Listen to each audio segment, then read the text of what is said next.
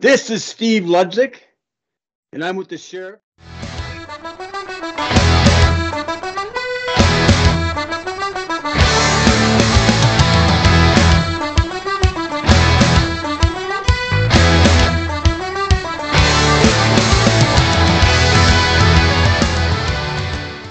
Welcome, everybody, to an exclusive episode of The Sheriff. Guys, I am absolutely blessed to have one of my old buddies with me right now. Now, this gentleman happens to be, in my opinion, the master of the craft of stick handling and handling the puck. This gentleman also carries lots of hats and has a lot of accolades. He is a Jack Ferguson Award winner, Emms Family Award, CHL All Rookie Team, CHL Top Prospects Game, Memorial Cup champion with the legendary London Knights, Eddie Powers Memorial Trophy winner, CHL First All Star Team, a two time AHL All Star, and ladies and gentlemen, was part of the top scoring line for the famous Modo team from Sweden in the Swedish Elite League. Without further ado, ladies and gentlemen, Mr. Robbie Schremp, how are you doing this evening, my friend? Doing great, Sheriff. Thanks for having me on, buddy. I appreciate the intro and uh, I appreciate you having me on. And I look forward to this conversation with you and, and having some fun for a little bit here. Thanks a lot, buddy. Well, I'll tell you one thing, Robbie. We got to be honest with our listeners. This is our second attempt with this recording. And I, I got to give you some credit, man. Like, first of all, I want to let the listeners know what the theme is to this episode, and then we're going to tie it into what happened last night. Now, first of all, skill, dangles, and determination. That's what the theme of this episode is. And it's going to come up several times throughout the episode, and it's all going to make sense. Now, determination, that was an example of last night and today. Because, ladies and gentlemen, um, my special guest today, Mr. Robbie Schremp, he did help me because there was some technical difficulties, and we are able to figure this thing out, and we're rocking and rolling now. But I kind of want to explain to the listeners where you were last night, Robbie. Now you were at a family cottage. You were saying? Yeah, we get a family cottage here in uh, in Latvia. It's it's in it's a town called Saulkrasti. It's about an hour, outside Riga. It's right on the Baltic Sea. It's really out in the nature in the forest. So Wi-Fi is shoddy and the internet connection shoddy. So it's it literally depends on like how cloudy it is there if we get Wi-Fi. So last night was a major struggle, and I was really excited to get on the podcast with you and get this, you know, get on here with you and talk. It's been a long time since we saw each other. So when you reached out, I was really excited to to get this opportunity to chat with you and get something on a recording. So um, determined to get it down and get it done. So we came back in the city today, and we now we got good Wi-Fi, so we can hook back up and and talk some hockey for for a little while. Yeah, buddy, I'm just absolutely loving it. I'm I'm loving it for a couple different reasons. And one reason is I really want the listeners to get to know Mr. Rob Schremp because Mr. Rob Schremp to me as a hockey person, dude, you absolutely mastered the craft of dealing with the puck, just all the dangles and skill that it takes to be able to handle the puck the way that you can. Now, I want the listeners to, to realize where the beginnings came for Mr. Robbie Schremp. Fulton, New York. Fulton, New York. I want you to talk a little bit about Fulton, um, how you grew up there, mom and dad, etc., etc.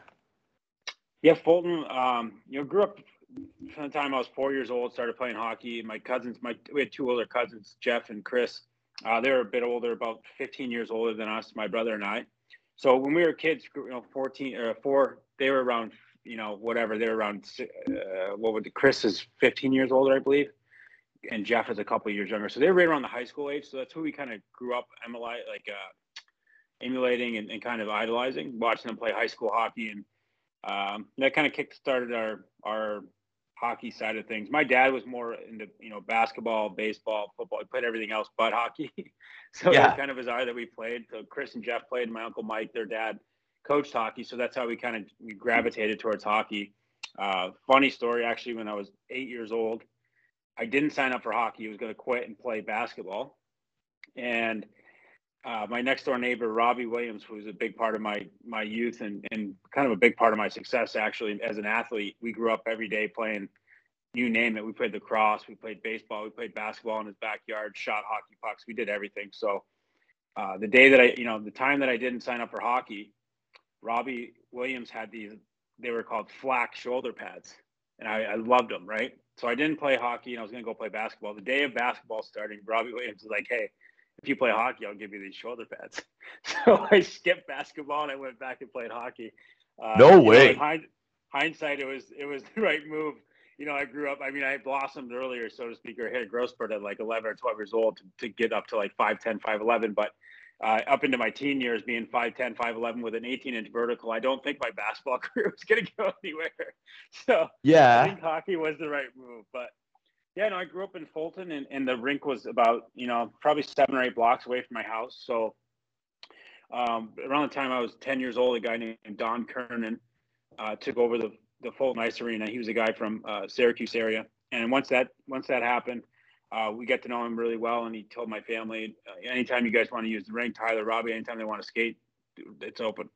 So that was a huge you know turning point for me as well. I got a chance to to get on the ice, literally, I spent, I was a rink rat and everybody knew it from the time I was 10 to 15 years old. I spent, you know, six, seven, eight hours a day at that rink. And anytime, you know, when the team would go off and before the Zamboni would get on, uh, Zamboni would get on the ice, I'd go out and shoot 10, 12 pucks and Zamboni guy would be like, get off, you know, you're to, you're going to put one of those in the Zamboni and ruin the Zamboni. So I took advantage of that.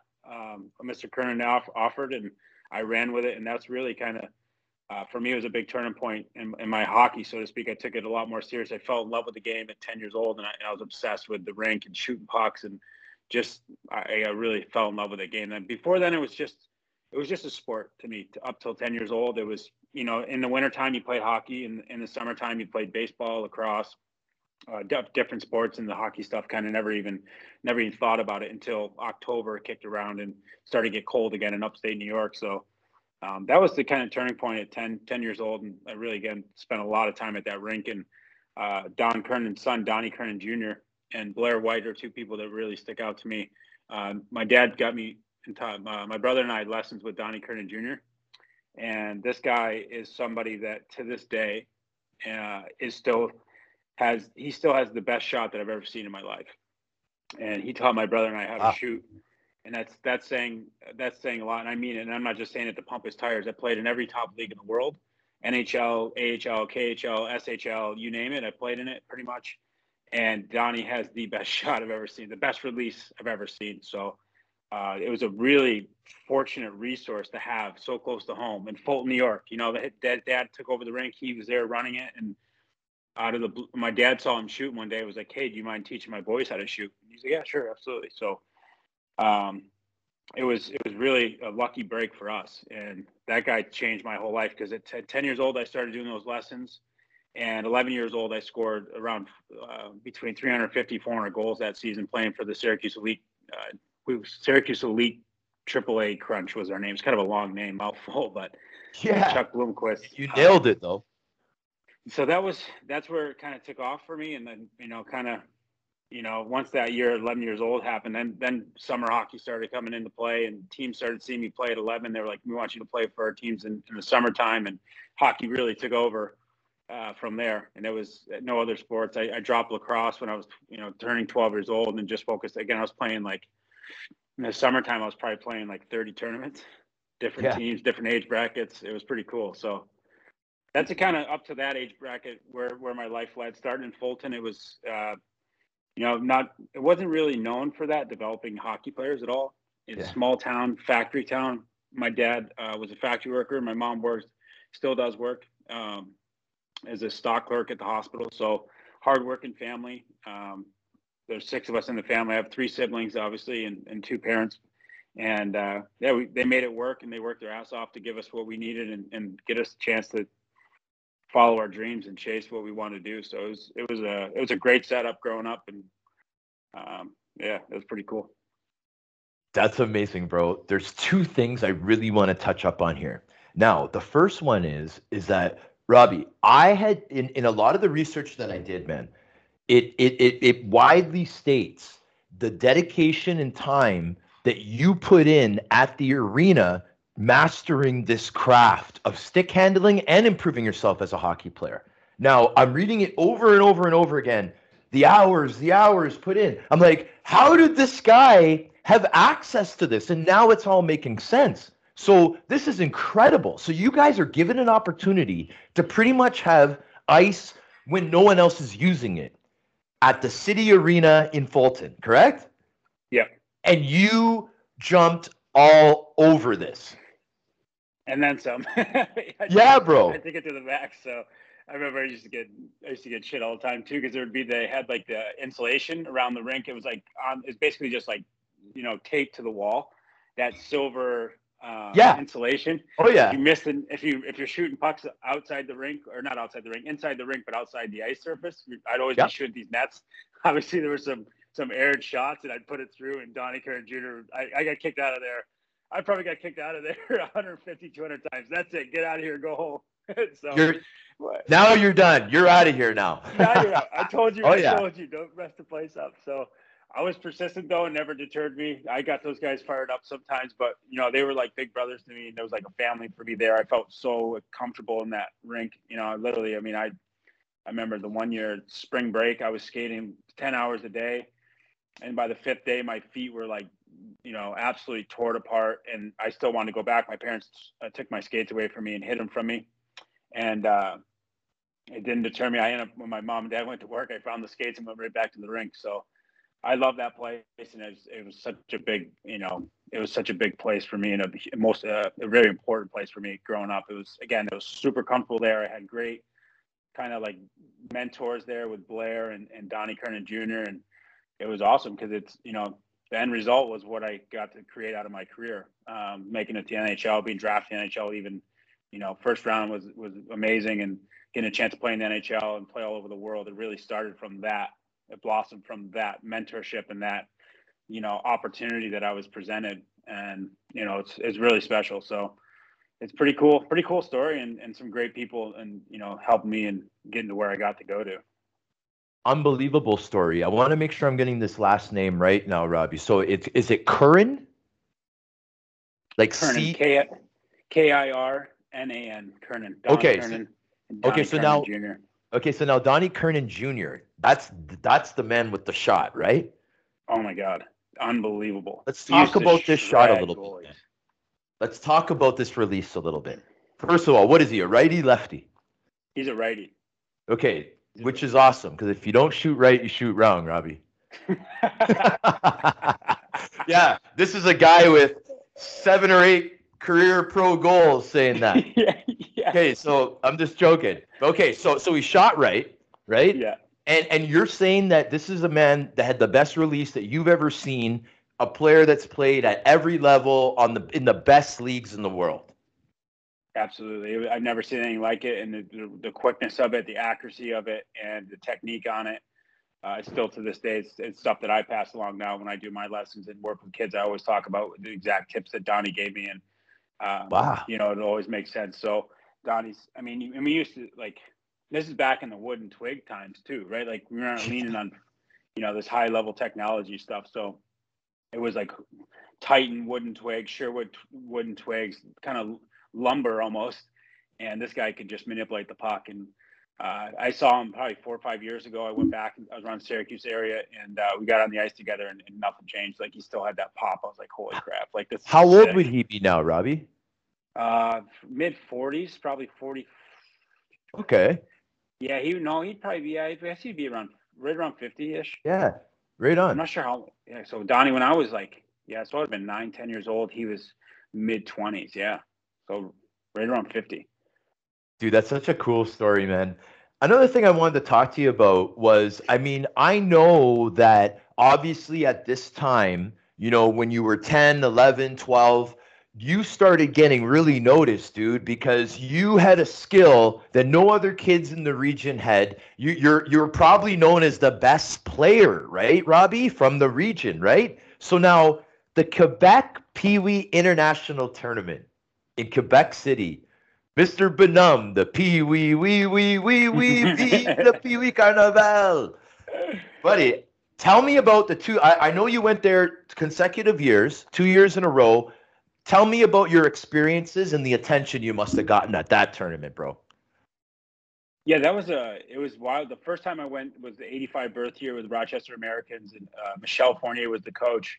Uh, it was it was it was awesome. It was cool in the sense didn't really know much about the tournament. Knew it was pretty awesome and knew it was a big tournament, but didn't know the depth of it and, and the excitement around it and you know what it actually entailed. You know, the city being a festival for the for the event and all that good stuff. You don't really get to realize that when you go there. Or if I mean, obviously, when you're from Canada, you probably have a much better idea of what the Tournoi de Quebec is, right? I think probably 10, 11 years old, you're gearing up to get there with whatever team or but not. That's right. I, I, I was not. It was more of a random offering of like we, would like Rob to come with us kind of thing. So we went up there and, and it was a blast. We had a blast playing with Jimmy Bergio. Um, there's a bunch of guys in that team. We just we had a great group and we had a blast. We were kind of an underdog team. Um, so I, the, the other thing is that I, I'd seen a little bit of the Trinity Quebec because Don Kernan had won it with a, with a pretty sick group like Tim Connolly, Drew Bucktooth, um, JD Forrest. There's a there's a big list of guys that actually had some really successful careers. Um, you know, Drew fell off. Bucktooth not fell off, but he actually stopped playing. He went to Oshawa, played in the OHL, stopped playing, and then wound up playing Division One lacrosse at Syracuse University, which is huge. Like SU lacrosse wow. is oh yeah nasty. So he was a sick athlete, and um, but anyways, I, that's how I kind of heard. Like Don used to show those tapes at our camp. He'd run some camps, and he'd always show the Trinity Quebec championship, this team winning, and a lot of the stuff that he was kind of implementing in that Syracuse area, the scissor cycling and three on twos, and you know changing the angles and shooting and this sort of stuff was pretty. Uh, you know, it was a lot different than what most people had seen around there and Don was bringing that to that area. So that's where you see a lot of offensive guys started developing there through Don Kernan because he brought these new ideas. He got a chance to go to like World Junior camps at Lake Placid and learn from the Swedes, learn from the Finns. And, you know, they had those camps there, and some of the Russians were there. Um, he get to pick up a lot of those details and he bring it back to Syracuse and develop. Um, so, that's anyways, cool, it was really it was really beneficial for for myself and anybody in the area that wanted to learn how to play offense. Don was pretty much the innovator in doing so. So um, we went up to the Tourney Quebec that first year. We, I mean, we just had an absolute ba- uh, absolute blast. It was so much fun. There was not much expectation. It was just let's go enjoy this time. And my family all came. We went up there, and it was a huge celebration. And uh, I think my dad and the coach Michelle Fournier probably probably set a record for drinking those those those canes of the Bonhomme. I think it's uh, what was it? What was the uh, caribou? Caribou. I could probably ask my mom. She'll probably remember. Was it caribou? That's probably what it was. Yeah it's it's a mixture of wine and whiskey, I believe it was. But those guys were out having a blast every night. And then for the for us as youngsters, as the hockey side, it was so cool going to Colisée. There's twelve thousand people in the stands for a Pee Wee game. It was it was like eye opening, and it was it was so much energy and like it was so cool. That was my my excuse me my eye opener to it, and it was so unique. And and then the next year I went as my own age gra- own uh, age bracket, and it was a little bit different that year very different. Very different. Yeah, it was it was more of a pressure cooker. Um, a lot of attention. You know, a week I think a week or two before the before the actual tournament, the, the big paper there wrote an article comparing me to Gretzky, Lemieux, um, which was cool. But also, you know, when you read it, I read it. It was in French. You got it translated, but it was really cool. A lot of pride in that. Obviously, being compared to those people, I was it was pumped to have that. But then once I got to the tournament, the other part of it came, the attention. You know, and it was really like a spotlight and everybody was kind of all over us and you know there was like equipment companies all like in the stands with my dad and my dad just sitting there wants to watch and just enjoy and kind of getting i don't say hassled but hounded a little bit yeah and that was new for him too right like i'm what 13 years old like he didn't i don't know he didn't have any expectations of like any of that my dad again working the hard working in the factory and me rising to this level and having this attention. We, I didn't do it. I didn't play hockey for that either. My dad didn't put me in hockey for that. so yeah, no, it was exactly. a little bit like, what is going on? And again, it was a little bit more pressure cooker that year, so it was it was tougher to enjoy.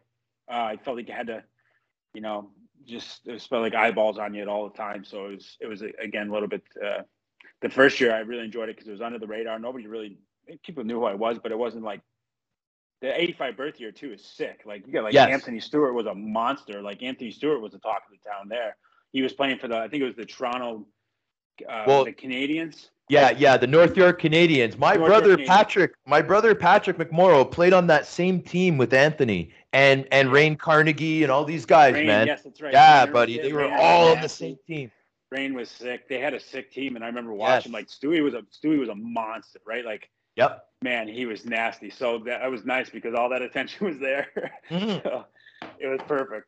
Honeybake. I remember that. really good team that year. I don't can't remember the names on that team, but I remember Honeybake was sick. Like they tore the tournament up, and they were they were a powerhouse. So, um, yeah, that '85 birth year was it was a great experience to go see. And again, I was good for my age, but those guys were a notch above for sure. Like, so I got to learn a little bit from them too, watching how they played and seeing some of the dangles they did and some of the moves they made and playing at that level, what it took to dominate. So it was a good, really good learning experience that first year.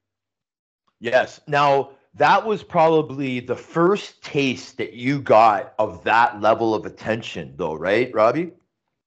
Oh, like yeah, from the media and Yeah, definitely. Yeah, it was it was uh, again an eye opener and and and really kind of let our family know like I guess we're on the map a little bit. You know, I guess I guess people know who we are.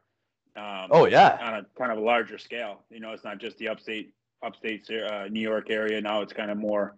This is really starting to grow. Yeah, and like I, I know that you mentioned uh, Mr. Tim Connolly. What was I, I got a chance to to play a little bit with him, like in training camp and preseason with Buffalo, right? And how how close were you guys in distance of where you guys grew up? Now, he was he right in Syracuse? Like he was a Syracuse boy, right? He was ten miles from me in Baldwinsville, New York. So the uh, Lysander Arena was where he kind of grew up. That was right around the corner from his house. That was 10 miles from my house. I spent a ton of time up there as well. And Don Kernan was the mutual guy there as well. Don was his mentor. Okay, his so teacher. both of you.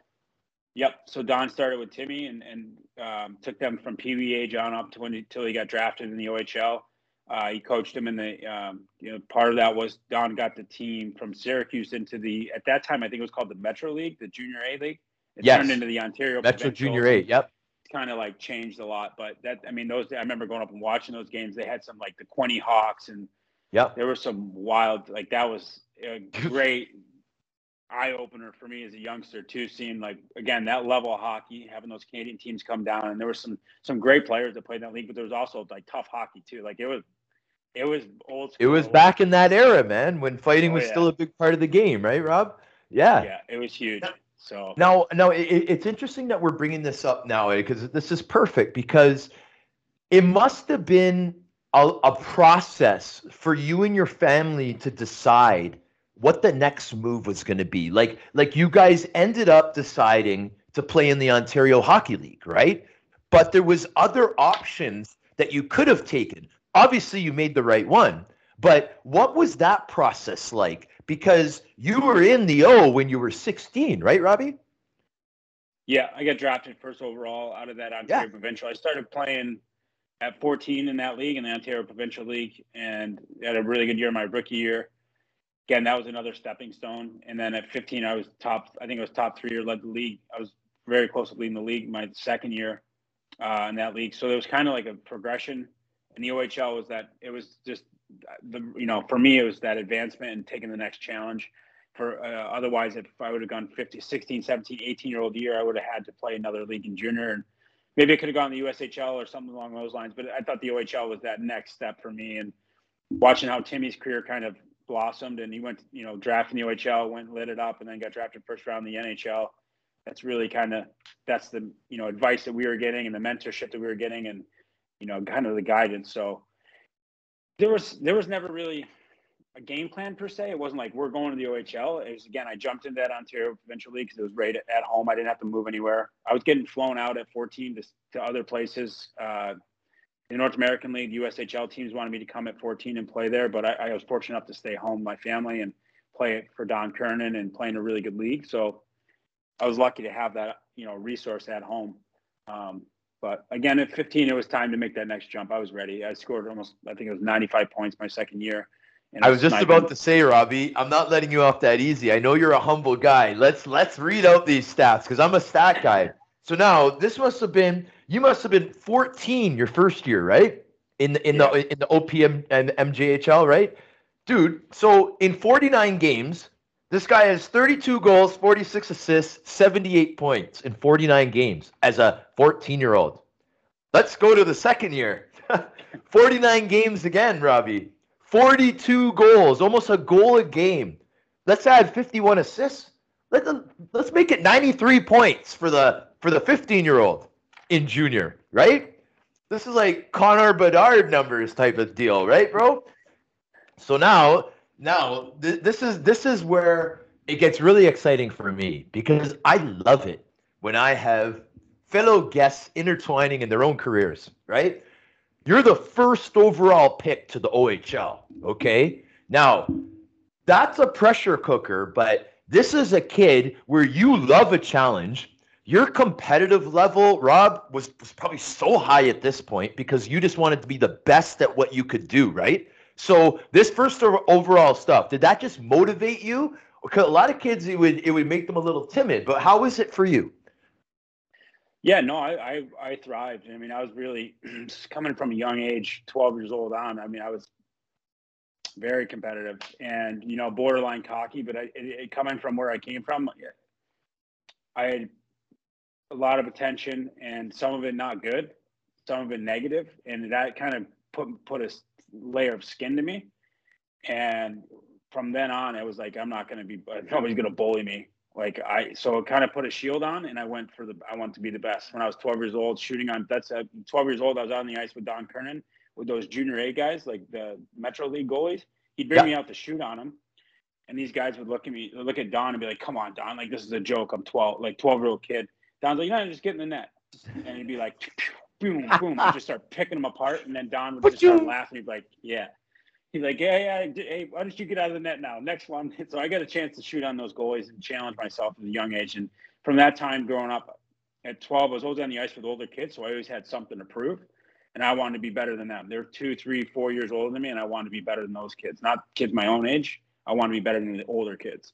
And I always chased that. And, and I wanted to be the best. So when it came my year to be drafted in the OHL, I want to be the best 86. And you know, there was this talk about that time. I remember there was a Wes O'Neill kid that was out there, and they were saying like, "Oh, he's going to decide on what he wants to do or pick and choose." I'm like, "No, he doesn't have a choice. Like, I'm actually going to be the number one overall pick. I don't give a shit what Wes is." Excuse my earpiece came out. That's all right, buddy. I love the intensity. So, so yeah. So then it was like that, and I really had that challenge, and it was like, no, no, I'm going to put myself on the map. So that 15 year old year in the Ontario Provincial, I was definitely shooting to put that there's no doubt who's going to be number one overall. so, so now, what about the what about Central Scouting and all that? What did what, what did they have to say about that? Like, were you rated first, or were, did you did you guys kind of go back and forth? Like, how how was the rating leading up to the draft? Yeah, going into that because he was a big kid too. He was like six two. Yeah. He was a fifteen year old big. I mean, that's a coveted position, right? Six two at fifteen, playing D. Could he was a good player too. Like had skill and could move the puck and that sort of thing. So that's like a really, you know, that's a what do you call it? Like a kind of a blue chip prospect, you know? Yeah. But and that's tough to go against, but didn't bother me. I was like, I'm gonna put up so many points, it's not even gonna be a question. It won't even matter. I don't care if he's six nine. It's like watch this. Yeah. watch this. I hear you, man. I love and it. I had I had some other fuel too. I remember when I was 14 years old. There was this there's this uh, you know scouting report out there called the Red Line Report. And these guys started bashing me and my family uh, at 14 years old, calling me a coach killer and uh, basically just absolutely shredding my my character. And at that time, I'd grown up playing for Don Kernan and some really good people. All these people that I played for were like, I mean, at 14, how are you a coach killer? It's not even a business; it's youth hockey. So yeah, you know, that, that's ridiculous. In yeah. the show, and there's been I've been in the show for whatever eight years. I've gone through eight coaches, and I'm not the one leaving. The coaches are. They're talking about me like this when I'm 14 and like blasting that kind of character, and that started some some weird stuff. So again, I had some fuel in my tank and some you know thickness to my skin at that point, and that was a big reason for you know growing up. I I, I put a chip on my shoulder and was basically like I'm going to show everybody. Like you know, I felt like not everybody was against me, so to speak, but you never know who's talking shit about you.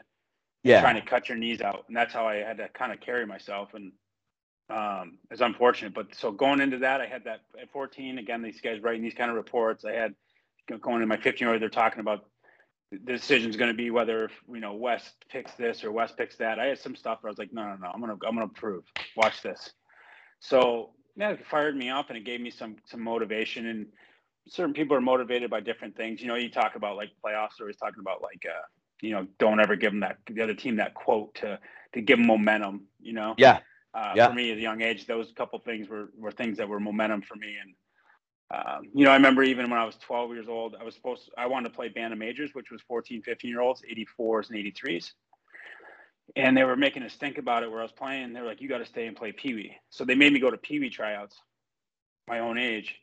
And after a one hour session, I had hurt four goalies with my shot. And I wasn't doing it like to hurt them. I was shooting to score. You're just, it was, you're just ripping I them. could rip the puck. So it was always like those little things that motivated me. And there were certain situations that happened through my journey that were like, okay, you're, you're like, you're not going to support me and bolster me. Okay, then I'll prove you. Watch this. Try to hold me back now. Good luck. Yeah. You want me to stay here and play all year? Like we won't have, we won't be able to have goalies in practice. all right. you know, and then we're going to score 10 goals a game. Like I don't, I, I want to take that next step, have that next challenge. Like you should Yes. support me in this mission, not hold me back for whatever reasons.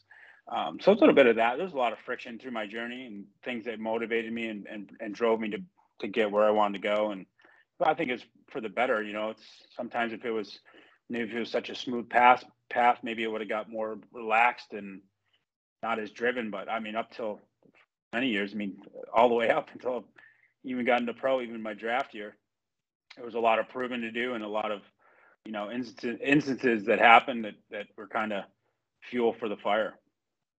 Dude, I, I'm I'm loving this so much. One thing that I want to touch up on right here is is the the the, the issue with that report saying that you know about coach killer because let's fast forward probably less than two years from that time. You're saying that was when you were 14, so now you're 16 years old. You're the first overall pick. You're playing for the Mississauga Ice Dogs, the Ontario Hockey League. Head coach legendary Steve Ludzik. Okay. Now, you and Mr. Ludzik are both going to be released this week.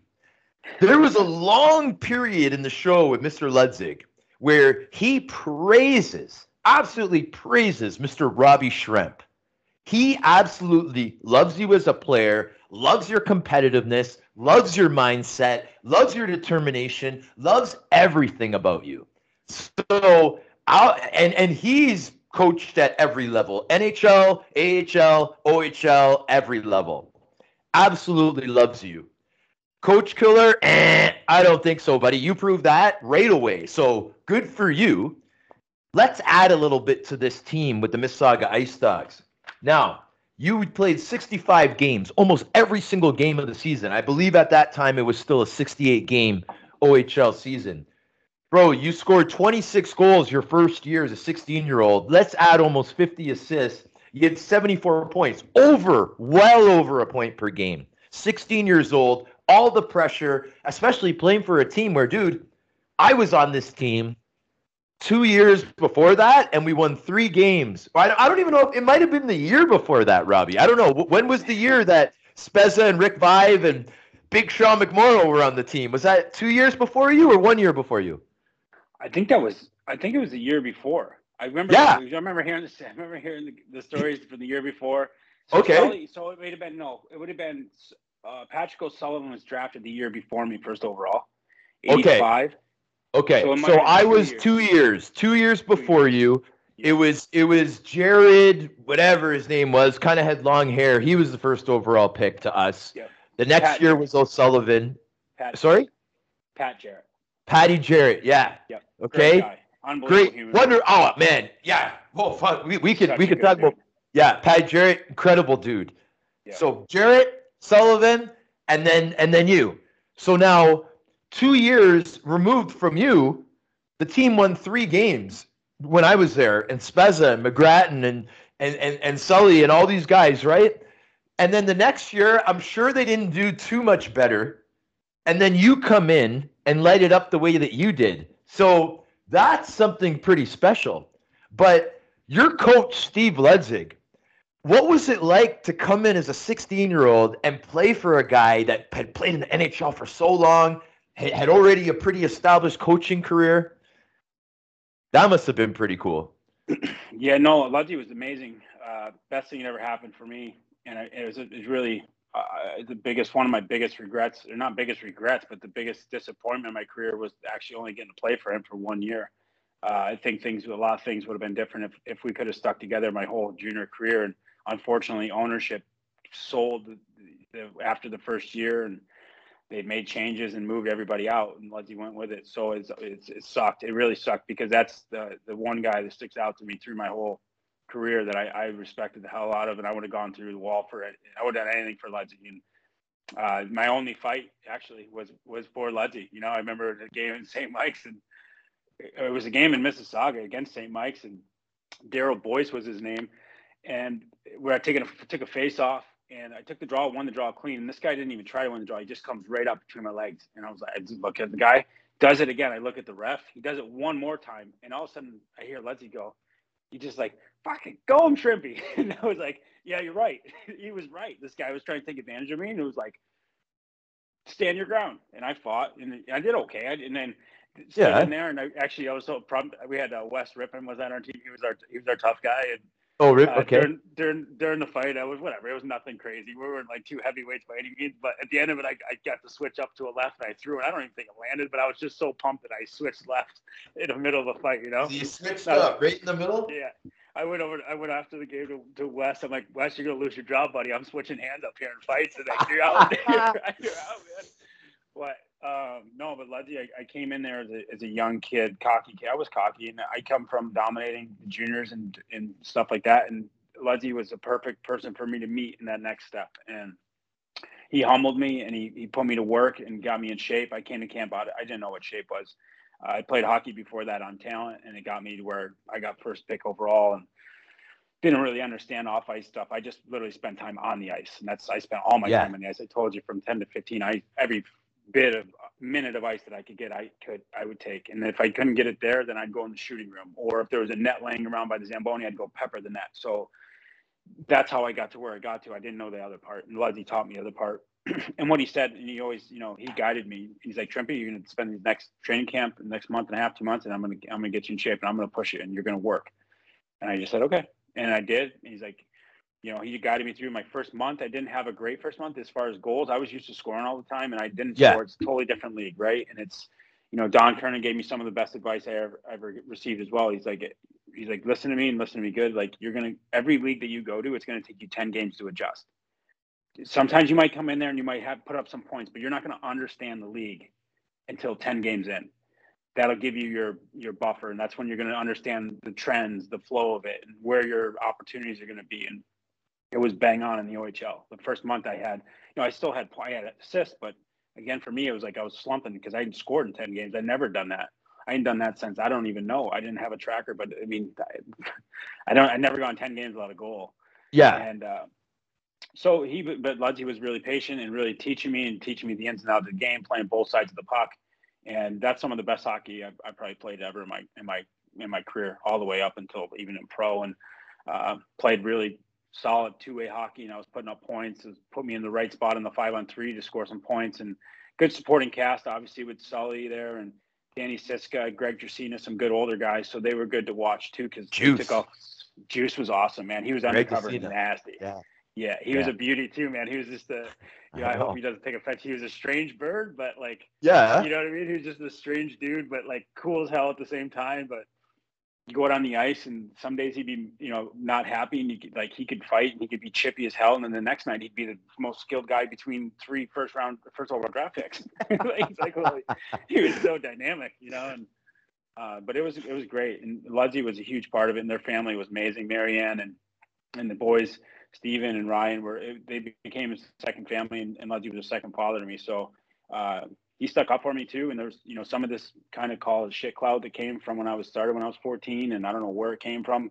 Negative. Uh, you know, my biggest, I think, down, if I could take back a little bit, would be the cockiness. But I kind of reference to why I had that. You know, nobody knows everybody's experience or why they are the way they are unless you dive a little bit deeper. And man, up until 15 years old, I'd already been through like three or four years of just daggers coming out of everywhere, ridicule, pulling, ridicule, criticism. And, as a kid, man. I was just enjoying life, and I was I was like advanced. At twelve, I thirteen, I had a goatee, and I had a growth spurt, right? Like I was at thirteen, but I was hanging out with you know junior A players, 19, 20 year olds for two years already. So I'd already had like a little bit of a what do you want to call it, advance on life or a different perspective, and hearing yeah. the mutts in the locker room, guys like Matt Murley being around him, and he's a you know a lovely guy to death. Um, growing up and hearing what some of these guys were saying when I was 12 was probably not the best thing. but, Yeah. but you know, I'd seen a lot already at, at a young age. So, and then been through quite a bit. You know, there's even stuff like I remember there was an instance where at the, my own rink in Fulton, there was a, someone came and asked me to come on the ice and teach their kids. I was 12 years old, and it was with not my own team. Uh, so it was like eight or nine year olds. I went out to help, and I got a board member came. I was like, "You can't be out here." Like, was like, "I was asked to come out here," and then it was like some of this like negative. Like there were some negative experiences, right? So there was there was Yeah. reasoning for me to feel a little bit defensive going in, but Ludsy made me feel so comfortable. I just got to be myself, and myself is not a bad person. So when I got to be myself and show up to the rink every day and give Ludsy my best and give what I had, which was competitiveness, skill, abilities, whatever, lead a team in some regards, even at a young age, because it was all driven by competition. I competitive as hell. I hate losing. So did Ludsy. I mean, the first time, one of the first times I met him, I was doing uh, a camp in Kitchener with my agent at that time, Scott Norton, and Ludsy Scotty came. Norton? Picked, yeah, yeah, Scotty Yeah. Norton, New, Newport, or no, was it uh, Sunset Coast Management at the time? Yeah. Um, so he Ludsy came to pick me up because there was like a movie shoot that we were doing or something at the rink in Mississauga. They needed it. It was like a lifetime movie or something. And Ludsy came and picked me up in, in uh, Kitchener with his wife and uh, Ryan came as well. And, and we were on the way home and someone someone on the road cut Ludsy off like in, in traffic. And Ludsy got fired up like super competitive. This guy's competitive always, always, always, right? He's like, he's all fired up, and his, his Marianne's like rubbing his neck. Like, he's okay, just relax. We're just on the road, you know. And I'm in the back. I'm like, the first time I met him, I'm like, I'm like, holy shit! Like, what am I getting into? Like, this guy's fired up. He was ready to go tilts on the road, right? But once I got to get to know Ludsy, like that's him. He's, he's super competitive, wants to win. Uh, that guy cutting him off on the road was more like a, you know what I mean? It was like a, I don't know, just Trying to beat him to the to the to, Yeah. the destination. exactly. Something like that. So, but yeah, so Ludsy was awesome, and the, and the things that Ludsy did, and the way that Ludsy stuck up for us as players was amazing. Like you just respect the hell out of that guy. Again, I'd go, for, I'd, I'd go through a wall for that guy. Do anything for Steve Ludsy, uh, or anybody in his family. So I, again, I wish we could have lasted longer. Once management changed over that year, it was kind of like everything kind of fell apart a little bit, and uh, you know, then it was time for a change. You know, unfortunately, it's just the way she goes, and we can jump down that rabbit hole a little bit, but you know, it was it was tough to go from feeling, you know, my rookie year totally supported and having somebody that was guiding me in the right path and looking after me and really cared about me, and then in the blink of an eye, they sell the team and it, it became a whole different story.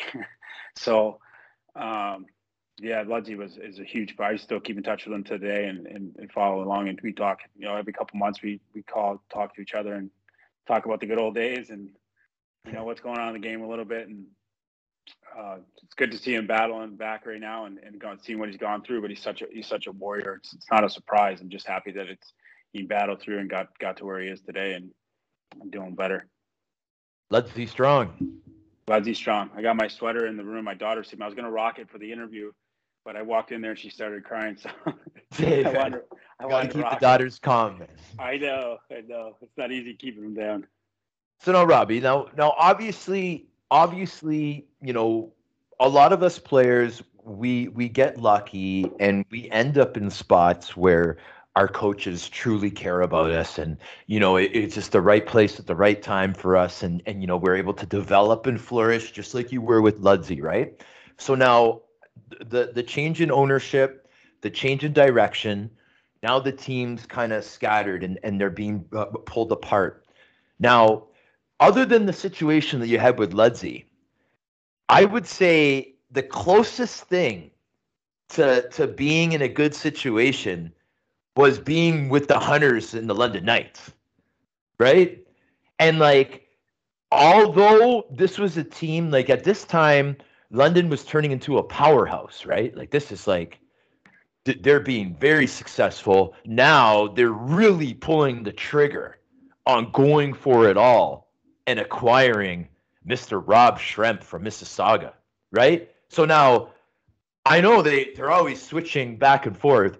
Who was the GM and who was the coach when they got you? Was Dale the coach and Mark was the GM, or how was it when they got Rob Schremp from Mississauga? Yeah, Dale was behind the bench and Mark was GM. So that was, uh, yeah, the, I think the year before was the last time Mark was around. as far as behind the bench, he went up to the office, and he's. I mean, that's really his forte. That's what Yeah. he's really good at, like spotting players, traveling. He's the hardest working scout, hardest working GM. He's not a scout. He's you know, it's GM and owner, whatever you want to call it. But man, he watches more players than anybody. Um, so that's his forte, and, and Dale really enjoys that tactics piece and you know the battle of and the grind of of, of that sort of thing. And yeah, it was uh, it was crazy. It was such a change, and going to you know Mississauga was no fan. I mean, you played there. There was no fans, and then you jump into a building that's brand new building and packed every night. It was it was pretty it was pretty cool. It was a you know it was a shock in some regard. It's like wow, this is what junior hockey. This is what's what it's supposed to be. Yeah. Well, I mean, the top of the top for all that, for like average Yeah. attendance. Like I, I, I'm, I don't think there was a team in the CHL that was averaging more than London at that time. Like, like London. Like, what is the? Leba- Sorry, go ahead, Robbie. Yeah, no, you're right. That was they were we were the top in the league. Uh, my three, there still are. They they have their season ticket holders. There's a lineup for it now. It's like almost like turning the. I mean, obviously, the Green Bay Packers, the CHL, so to speak. It's tough to get like Yeah. two year wait line to get tickets. So, it What was a nuts. sellout? What is a sellout in that arena in London? They announced 9100, but it's usually like 10,100. Yeah, like standing room, right? yeah, Yeah. standing room and in the bar area. So it was a little bit more packed. The place was packed. Like it was sick. It was so sick. So okay, now now Rob, I just want to reiterate some stuff for the listeners. This is a player, I'm talking about you, buddy. Now, this is a player that is incredibly gifted, skill-wise, creativity-wise. You're given an opportunity to master this craft with being able to come to this rink because of the individuals that you're working with that that you know and man, you really worked on it. You really worked hard. You really put the hours in. You saw that you had something special and you wanted to be the best you possibly could be at it. Now, Mr. Rob Schremp, what you were ev- and end up being able to get to, in my opinion, is the best puck handler slash stick handler in the world, I believe, right? Now, I know we've talked about this before with all the time that you put into it and with with all the passion that you have for it all the creativity that you've added to it you also believe that that you could do things that no one else on this world could do right with the puck starting at this time right now mississauga london knights time starting from that time Yeah, you know, I was. I started again, probably twelve years. Honestly, twelve years old, but I was starting to do things with the puck that nobody else was doing. Um, you know, I got kind of inspired by the Mike Legg goal as a kid. Saw that at the Michigan, but it's how old were you at that time I saw like, that do you I was- remember? I think it was ten years old, 10, Okay, 10 or okay. eleven years old. Yeah, I saw that goal. It was on that VHS. It was, you know, I Sick. got Yeah. a chance to see it. My cousin had it. Um, and from there, I saw it once, and it never. It just kind of rang after a while. I was probably almost 12 years old. I was playing lacrosse, and I did, one day did like kind of did the my leg in the middle of the ice, and I just started cradling it like a lacrosse stick. And I remember I was out there. I was at the Bantam Major uh, tryouts. This was the time at the Pee Wee where they were trying to fight to get me to stay at Pee Wee. And I was out there with the 14, 15 year olds. And I started playing the cross with the stick, and all these older kids were like, "What the hell was that?" I'm like, "Pretty cool, isn't it?" like, you see that? And then it just really took off like wildfire from there. And then I started getting really creative with the puck. So, starting at that young age, I really was doing things with the puck that nobody else could do, or nobody else was doing. Um, you know, if there's one guy in the world that was probably we were, I was really inspired by, but it was also in that same caliber was was Kovalev. I mean, he was doing things like one-handed snapshots, like his his puck control is nasty, and it's somebody I looked up to. His style too is sick. He had the flow, white jets, like he was such a you know nasty player, awesome entertainer, you name it. Um, really liked the way that he you know kind of was looking out on the ice, so to speak, when he had the puck, and I tried to emulate a lot of that stuff. Um, but yeah, so I started doing that stuff and, and I started doing it in warm ups. And then that, that's the thing with people, I started getting that attention in Tournoi de Quebec. I basically could have paid for admission just for warm ups to watch me. I was doing these things with the puck, you know, throwing it up to the roof of the ceiling, catching it, doing whatever I wanted with the puck. People were like, you know, it was different, right? And it's again, even at those times when I was doing this stuff, that was all part of it too. Like my dad's up in the stands watching, he's like proud. And then you hear somebody like, you know, important scouts or somebody like, look at that punk, look at this hot dog cocky, whatever. It's like, like man, my dad's like he's he's 13. and this is what hockey's missing. And he's 13, and like, like you don't like, like you don't appreciate that, you know. And that's one thing I Mark Hunter stuck up for me was when they came to watch me and scout me when I was, you know, reported I wanted to trade, and that's one same thing. There was someone in the staff who was like, "What, what's he doing?" And Mark goes, "No, no, no, no. Like, do you, do you understand how hard that is? Like, do you have any? Can you, you know, I know you can't do it for sure, but you understand how skilled that is. Like, that is insanity." And that was something that Mark it was like kind of a you know stuck up for me on in some regard. So uh, it was yeah, was things like I, I hone that craft, and I'm I'm proud of it. I don't people can pay you know try to take me down as much as they want. I don't care. Go put the hours in to do it, and be able to do it like I can, and then you can come. let's have a conversation. but no, exa- exactly, Robbie. And and just to add to that, this is the thing: when someone is the best at something, right? There's people that are the best at certain things, right? But that person all the time is attacked because they're the best. And why are they attacked? Because all those people just wish they could be like that person. Trust me, that's how it works, man. You're the best at that craft. You know it. I know it, right? The the viral videos know it, right? So yeah. that's what it is. Now, okay, so I'm off a couple years. You're saying that you believe that even as even as young as 12 13 i was thinking 15 16 you're saying as young as 12 13 you were doing things nobody could do. Yeah i think that was one i remember matt murley said it too you talking To, i think it was on spin chicklets. He's like i skated with with rob schremp when he was 12 or 13 years old and he wasn't the best player around that area. He was the best player in the world at that age he was the best player at that age. He was the best player in the world, and that was an amazing compliment. And Matt Murley was an idol of mine growing up too. He played in that Syracuse uh, junior crunch team, and he tore it up in that OPJHL. And him and Timmy were really close too. So there's a kind of a it's interesting being around that. So Timmy went one way and Matt went the other way, right? Like Timmy went to the OHL, Matt went to NCAA. Both had great okay. careers, but both were nasty. And and I watched Merles light that league up. So he was a again he was. Uh, he was an idol. I idolized him growing up and tried to emulate a lot of stuff he did. And uh, when he said that, it, it meant a lot to me too. It's, it was it was fairly true, you know. It's I guess I didn't say it, he said it, but it, it was pretty true. At 13, yeah. 12, 13, 14 years old, like there was crowds of people coming to watch my games, and I didn't really, I usually didn't disappoint.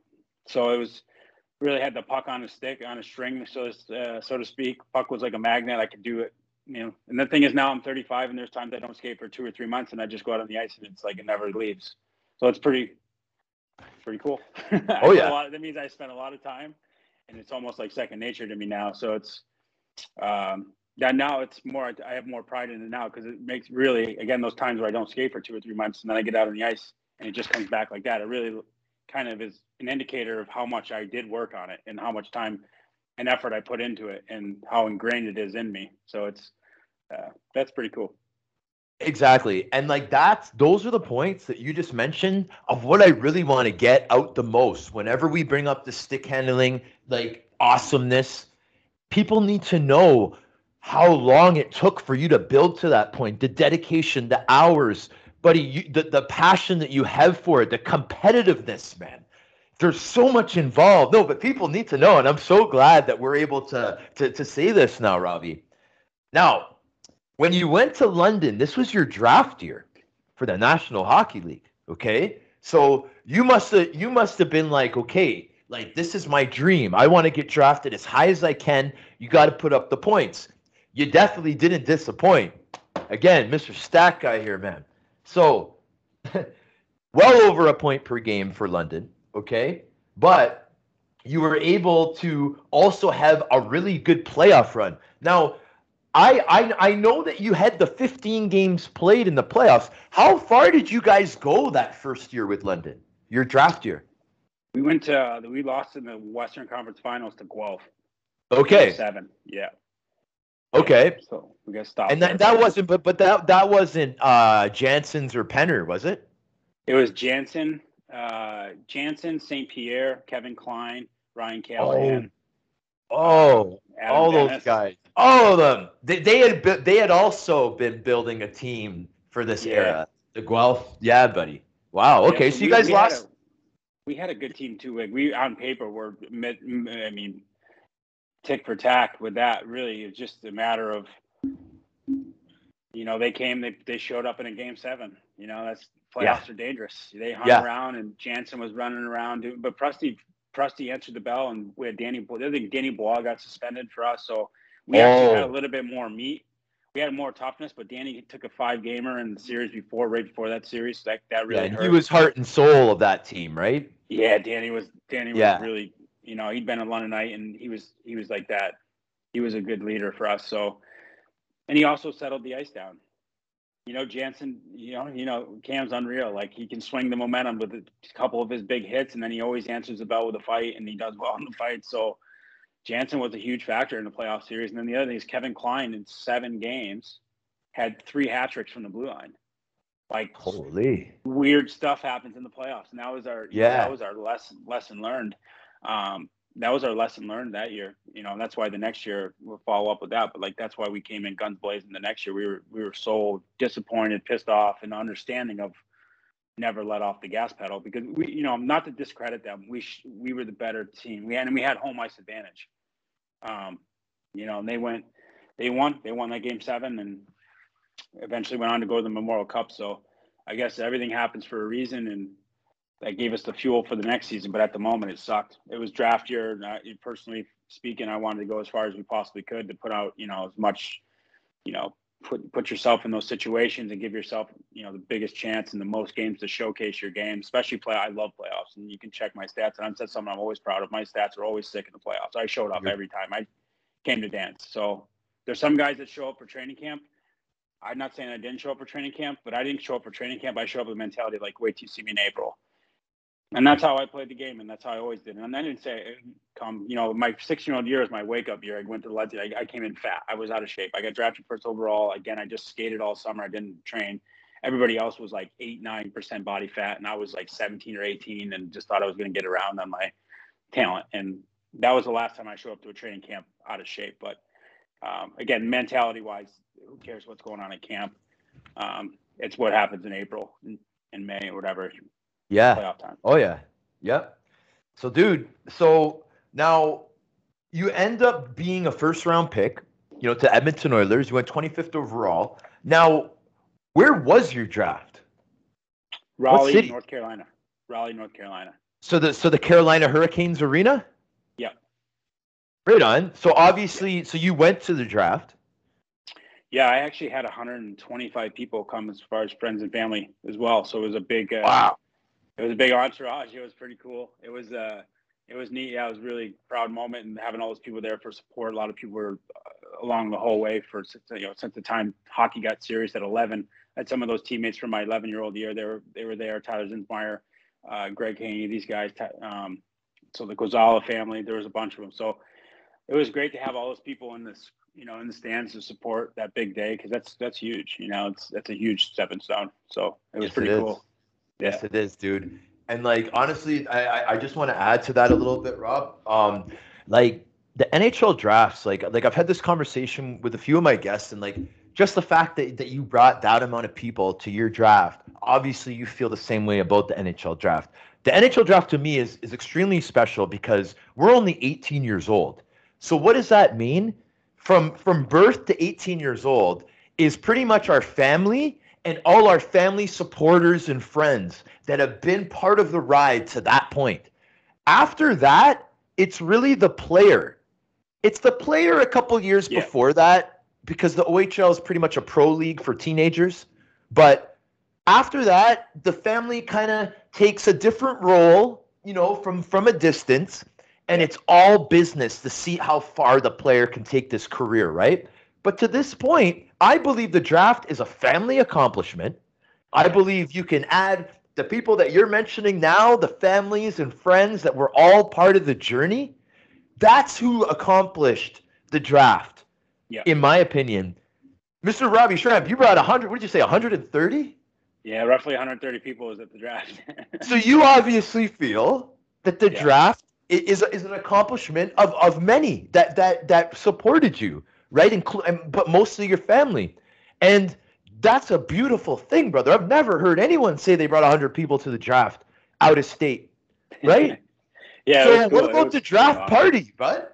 What Yeah, it happened was- It there? was, intense. it was awesome. It was. We, I mean, it was a great chance to celebrate. draft day was was really intense and really a wild day personally. You know, I was ranked like pretty high, and it's, I know it went first round, so some people like you went first round, shut up. But like I'm competitive. I don't care. I mean, it was I wanted to go as high as possible, and I want to be the best of the best. So I felt like I slipped in the draft, and it was a slip. Like I was ranked top ten, and I went to 25. So sitting from top 10 to 25 in every pick, you know, having those draft meetings and having a lot of those meetings say like you're you're not going to be here at our pick, so whatever. Those picks were from 11 to 25. Every one of those, you're standing like, okay, this one, nope. This one, nope. so It was a bit of a emotional roller coaster. And having a NHL camera, NHL TV camera there right in front of my face the whole mm-hmm. time with the mic waiting, they were expecting every pick, right? So it was intense. So then afterwards, it was nice to put that down and know that I got drafted. You know, went drafted in the first round, which is still an accomplishment. But having all those people there, they they would, you know, once the pick came and my name got announced, it was so loud and it was pretty cool. Everybody started looking like, "What's going on?" So they had this whole section, you know. it was it was so cool. Afterwards, got a chance. Yeah, everybody was there. We went to a hotel and, and really celebrated and had a good time and uh, told stories and you know old summer hockey tournament stories and messing up hotel room stories and ruining insulation at the ring stories. it was all good. It was a lot of fun. So yeah, it was it was a it was an interesting day, so to speak. That's awesome, buddy. Now, see, now you're okay. So you're drafted.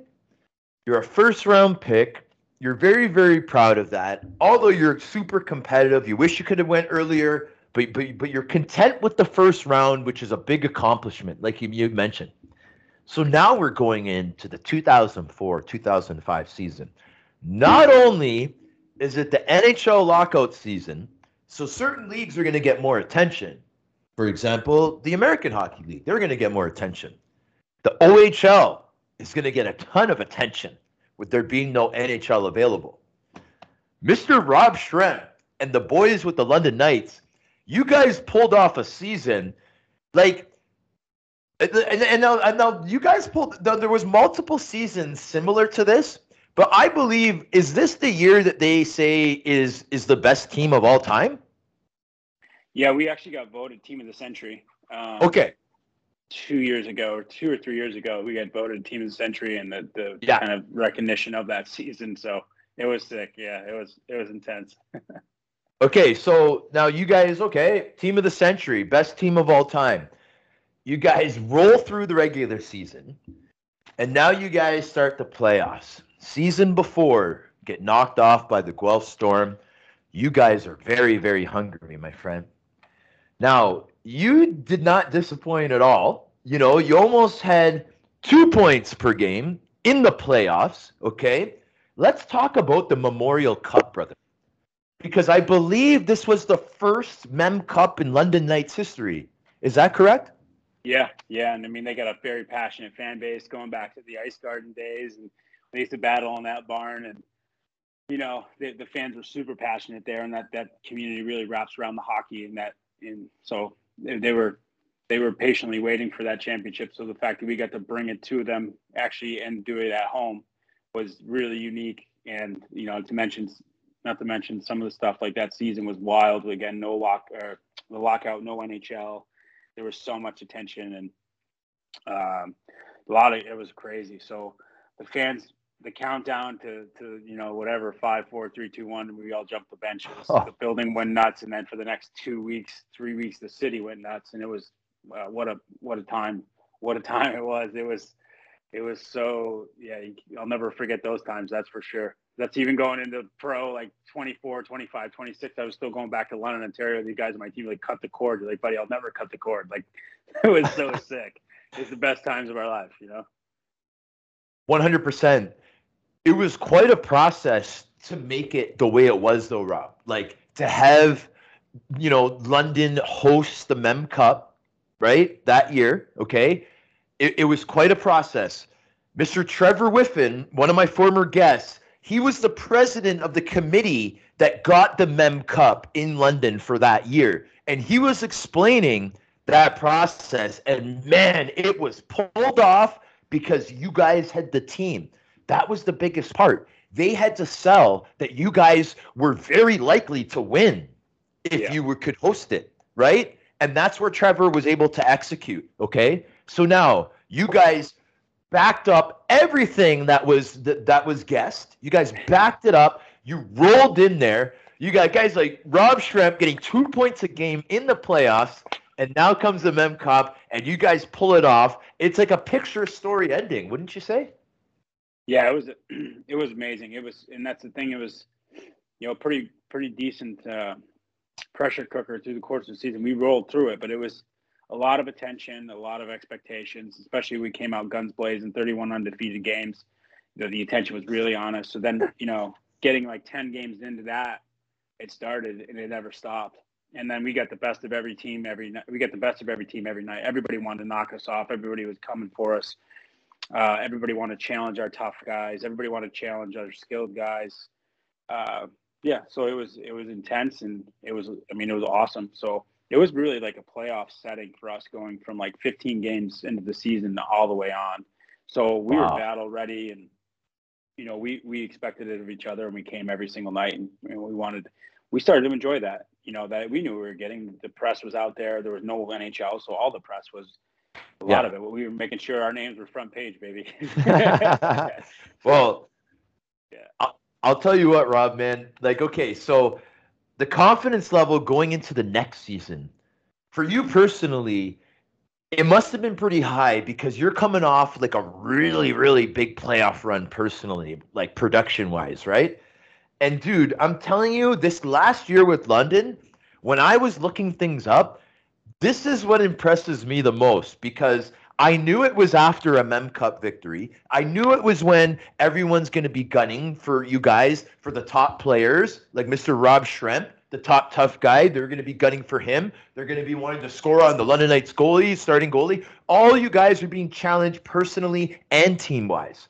Buddy, I don't even know how this is possible. So, and I know I don't need glasses, but I'm going to read off the stat line for this season I'm talking about here. Okay. So now we got only 57 games played, Mr. Rob Schremp.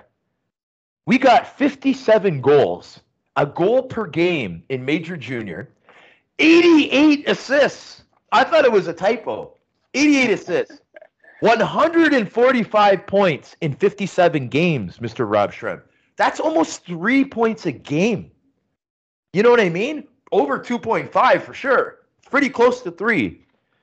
Man, tell me about that regular season. Like we're talking 9,000 people on a Friday night. It was called the Labatt Center then, right? John Labatt Center, yeah. Yeah, man, the John Labatt Center, 9,000 people, and Shep is just sniping three points a game. Maybe it's three goals, maybe it's two snipes, one assist every game. Like what? How many strip jerseys was there in, in, the John Labatt Center, man? Yeah, I should have. I should have got. I should have negotiated a better. We should have had a percentage, man. Let's call Mark and Dale right now, man. Uh, like Fifty bucks a week, I got screwed. Uh, no, it was yeah, it was awesome, man. I, I really embraced that that building. I love that building, and uh, you know, it was three years of a lot, a lot of growth and a lot of getting to that point, and you know, may sound terrible to say, but I could have done that. I felt like I could have done that my first year at 17. But there's a pecking order to go through and, and a way to learn Dale's ways, and I had to go through that, you know, learning curve. And it took some time, and I, I went there at 17, and it wasn't just thrown into the red carpet and go play. We had Corey Perry, we had David Bolland, we had other names in the list, so there wasn't like just Syvret, you know, all those guys. Civy, was had a still there. Dennis was there my first year, so there was okay. there was a lot of a lot of um, sharing going on and a lot of being team, and it wasn't just go be a stud. So which is you know so that's the thing. Like that, I also felt like I had that ability though. That's my point. Like, at 17, I was like I yeah. can run with this thing. Um, but my last year really got that rope and that rein. You know, in my second year there, we had Corey Perry, who was by far the best player in the league. There's no doubt about it. Um, still believe that I, I would challenge him skill wise and that could be, you know, challenge him points wise, but he's playing both sides of the power play, two power plays and more minutes, blah, blah, blah, that good stuff. No excuses, but factors. So my last year was really got a chance to, to dive in there and take the lead, take the reins. And, um, you know, it was fun. I think there was one stat Jimmy McKellar told me a couple years ago. He was our assistant general manager. Yeah, Jimmy boy. I love Jimmy, man. I love Jimmy McKellar, man. Yeah, he's like a big brother to us. He was awesome yeah. to us my time in London. Still to this day, I still talk to him. So, uh, lifelong friend, and he's an amazing person. But Jimmy, Jimmy said that there was a stat that I had six six straight home games on Friday night. I had a hat trick. So every Friday, Friday night, six, six, Fridays in a row. In a row, I had a hat trick, and they had that back then. I we started with our thing. Someone one time I got my one of my probably my third hat trick on one of those nights. Someone threw a sombrero out on the ice, and I got the first star. So I went out at the first star, and I grabbed the sombrero, and I did a lap with it and then they still to this day do the sombrero thing. You know, Patty Kane's got a photo with it, doing the same thing when he was there. You started that. You started that. Somebody, well, somebody started by throwing it. I was started by yeah, but you put it on. Yeah. Yeah, and then so the players now do that as as like a a cultural thing because of Mr. Rob Schremp. Yeah, so that's cool, man. Cool. It's a cool little trend, but yeah, that year was really kind of fuel too. I went to training camp as a 19 year old in Edmonton and I really thought I, I played really well and put my best foot forward. And I wanted to make that next jump, personally, competitively, you name it. Like wanted to be there, thought I deserved to be there. Um, local media writing newspapers about how I'm, I'm, on the roster, and that's the you know lesson learned there. Don't don't read into anything, whether it's good or bad, because uh, I really was I kind of mentally set that I was going to make the team, and then you know I got called into a meeting and they said, yeah, you know we got news. We're gonna we're gonna uh, we're going to send you down, but we're going to sign you to your entry level contract. So it was tough and it was frustrating. It was cool to get signed to that entry level deal just to know, you know, like you talked about the draft, like that's a huge thing for me too. Like for our family coming for we came from that NHL first round money was awesome. Yes. Uh, that's, there's no other way to cut it. I mean, we, we, my dad was a factory worker. My mom worked two jobs. So we weren't swimming in money by any chance. And the fact is that, you know, starting from 12 years old on, I didn't have to pay because I was I got so good at hockey, that was a driver too. I get yep. you know stick companies and Mission sponsored me at 11 years old. Um, I got the chance to go out and make a movie with Wayne Gretzky when I was 12, and from then on, uh, I got a deal with Graf skates for me and my brother, so we didn't have to take care of you know skates that took off my dad's plate. You know, going into wow. that, we were using hand-me-down shit, you know, like whatever. Of course. So, yeah. So it was huge man. to get that day was a big turning point, but it was also disappointing. Like the first part was was like you're going down, that that stuck, and then you're getting you know almost a million dollars, which was that was the signing bonuses back then. So it was, um, you know, it was different. Then I went back to London. I was really determined to show, prove like I I wanted to be there. So I went down guns blazing and put up a lot of points in the first 10 games. I almost like that's the thing. David Bolland was down there. I told his story recently too. David Bolland was down there in 10 games. He had like 30 points. So he was on a tear, right? And I was in Edmonton still. This is Chicago Blackhawks, David Bolland? Yeah. Yeah. Yeah. So he was he was uh he was down in London already, played start of the yeah. season and I think we were talking on like MSN Messenger or, something like that. And he was like we were chirping back and forth and he's like whatever. I kept telling him, I'm going to catch you, buddy. Wait till I get back. If I get back, I'm catching you. I'm going to catch it. And he's like, whatever, blah, blah, blah. So the first 10 games, I put up like 50 points. I think I had. Come on. You remember, you remember Branks? Come on. You, you, remember Branks, obviously. Don Branks. Of course, Mr. Don Brankley. He was an awesome guy. He was amazing. Great trainer. Awesome. Big piece of history in the London Knights and awesome guy in the room. But he gave me a plaque that, and I found it in my parents' storage stuff uh, last summer. Is actually I had 100 points in 37 games. So I, I got to 100 points in 37 games.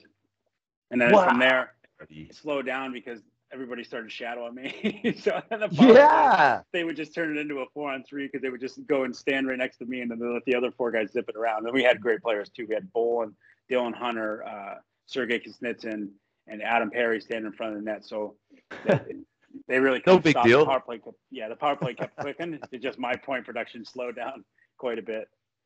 Could anyone move Dylan from in front of the net or what? was he in like, front? The Coke can, man. He was so solid. He was on the goal line. He was one of the best. Oh, okay. Oh, yeah. That's right.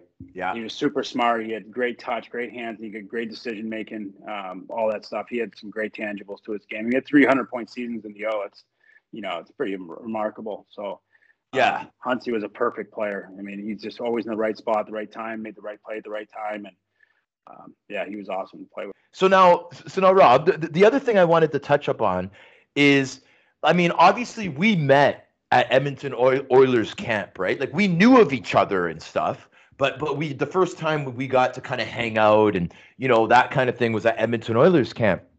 I love the Oilers organization.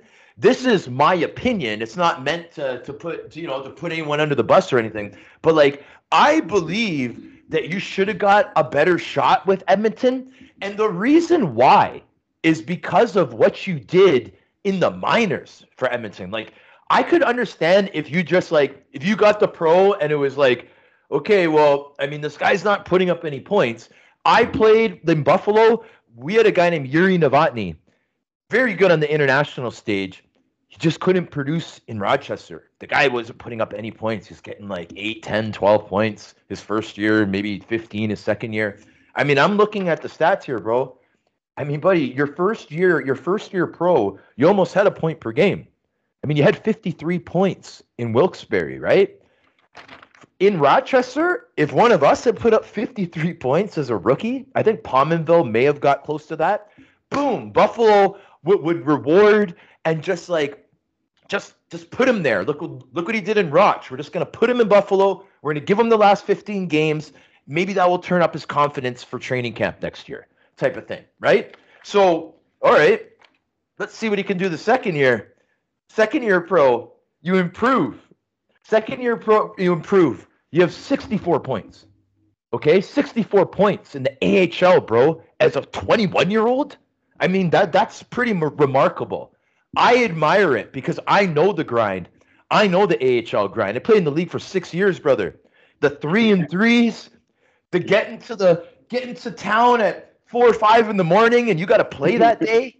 and you've been on yeah. the bus for six hours, seven hours, like, you know what I mean, bro? So you went all through that as a guy, 20, 21 years old, and you're putting up a point per game. And I respect that. As a former player, I respect that. I know that different organizations work differently, right? In some organizations, you put up big numbers in the minors, NHL team is automatically giving you that shot. Not every team works that way. Sometimes it may be a year where the depth chart is super, super thick. You know what I mean? It's just there's got to be like I find like nine, ten components that all got to work out, Shrimpy, at the same time for that person to have successful time where they're drafted. You know what I mean? So it's very interesting how all that works. You, like, I, like I know obviously you're proud to, to have been an Oiler. You did end up playing for the Oilers. You know what I mean? You actually for for the opportunity you got, you still put up pretty good numbers, man. Like the per game totals, right? Like yeah. like so so like like I know you had a good experience at Edmonton. You just had to you just had to move on. It just it just wasn't it was a, not the the right time. Whatever you want to say. What's your opinion on that? Yeah, it was it was frustrating, and, and you know, even my rookie year was a good. I think it was a good. Uh, I think forty games, fifty games in the minors would have been perfect, and then spending yeah. the other half the year up and in the playing with the big club, so I can get my feet wet and understand and make that progression. Um, you know, a big thing for me was my rookie year, a big struggle going into it. Um, you know, the first twenty games of the season.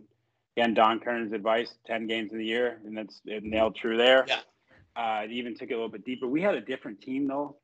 Back we had like we had like a we had a grinder and we were unbelievable at it. We had a half split. We had ten Oilers, maybe not even like seven Oilers guys or eight Oilers guys, and the rest Pittsburgh guys. oh, you guys were a dual affiliate that year. Yeah, yeah. With oh, okay, had, all right. And we had like we had Denis Bonvie, we had Matt Carkner, we had uh, Brian Stone, Dan Carcillo, Wade Skolney. We had oh, some. Hey. We yeah, we had it when that league was back then was that was meat. It was like uh, everybody had that though. Philly had Triston Grant, Riley Cote. I yeah. mean Grenier. I think his name is Stefan. I want if I'm not saying it wrong, but Grenier, huge monster. Yeah, Martin Grenier. I played with Martin, him. Martin, sorry. His, his hands were three times the size of mine. Yeah, it was nuts, dude. It was a different league, and we played like this fast dump and chase and run the shit out of the D game. Obviously, that's not my game. Uh, try to figure it out and try to fit in that model we didn't have a lot of skill. We had Jonathan Filewich who was tearing it up that year, he, but he was a great combination of that of that type of hockey. He's a WHL guy, could fly, could hit, could score, muck it up in the in front of the net. You need those guys, absolutely. Um, do you need everybody to turn into that guy? No, and no. that wasn't going to be me, right? And I just trying to figure my way out. And again, 40 games was perfect maybe 50 games. And then, you know, the big turning point for me my rookie year was getting, they traded for Robert Nilsson from the New York Islanders. And that just saved my whole season. It gave me a guy to play with. We saw the ice the exact same. We saw each other through the back of our heads. Like I knew exactly where it was. He knew where I was all the time. We just had the sick chemistry. And that gave me a chance to really then jump into. I mean, the first 20 games, I think I had like five points. Okay. I, wound was going to say, no, I'm sorry to interrupt you. So the second half was a lot more productive than the first half, is what you're saying. we were killing the power play. We were killing every five on five. We were all over every shift. We were dominating, and it was a ton of fun and it gave me a lot of confidence because it was tough for me to have five points in 20 games, I- and I couldn't figure my way out. Like it was just a totally different game. I couldn't. I didn't have the concept of get rid of the puck, go hit somebody to get it back. Like for me, it's like I'm going to dangle you. Not you're going to have to take it from me before I get rid of it. So this new concept of throw it away, go hit, Yeah. go hit. You know, just it didn't. I don't know. It wasn't my game. Didn't make so- any sense. and that was a little bit how the Oilers played as well at that point. You know, they had one line that was like Ryan Smyth, Ales Hemsky, and they had some really good, you know, those guys were sick players. And the other three lines were kind of more that grinder type type style. The Western Conference was a big and tough, tough conference. So uh, that's you know that's part of it. And um, you know, the second year definitely had I had a really good season, put up a point a game, and thought I would have got more. So I did more time up there would have helped because it didn't give me any indication of what it was like up there. Training camp's totally different, right? Like even those preseason games, we're all we're all in the same boat. We're all just trying to grasp for this spot in the show and doing whatever Yeah. it takes. And that's really even not even how the game's played in the show. Everybody's on their spot in the show, right? Like right wing stays in the right wing, left wing stays in the left wing, center, blah blah blah. All, everybody's in their spot. And training camp and preseason, it's like, you know, it's like the jungle. It's like down in the minors. It's like Yeah. people where they shouldn't be trying to get a hit in or you know what I mean? It's it's a totally different game. So uh, just for me, it was unfortunate because I, I would like to have that experience. And once I got a chance to be an everyday NHL in Long Island, I fit right in and and had some pretty good success. You know, and Yes. uh, it wasn't even like jumping in like a top six. I was a top nine. I was a third line player uh, for the Islanders, but still produced. We became like a really good third line. Blake Comeau, myself, and Jon Sim were we were solid. We put up, you know, we were putting up points every night for the team as the third line.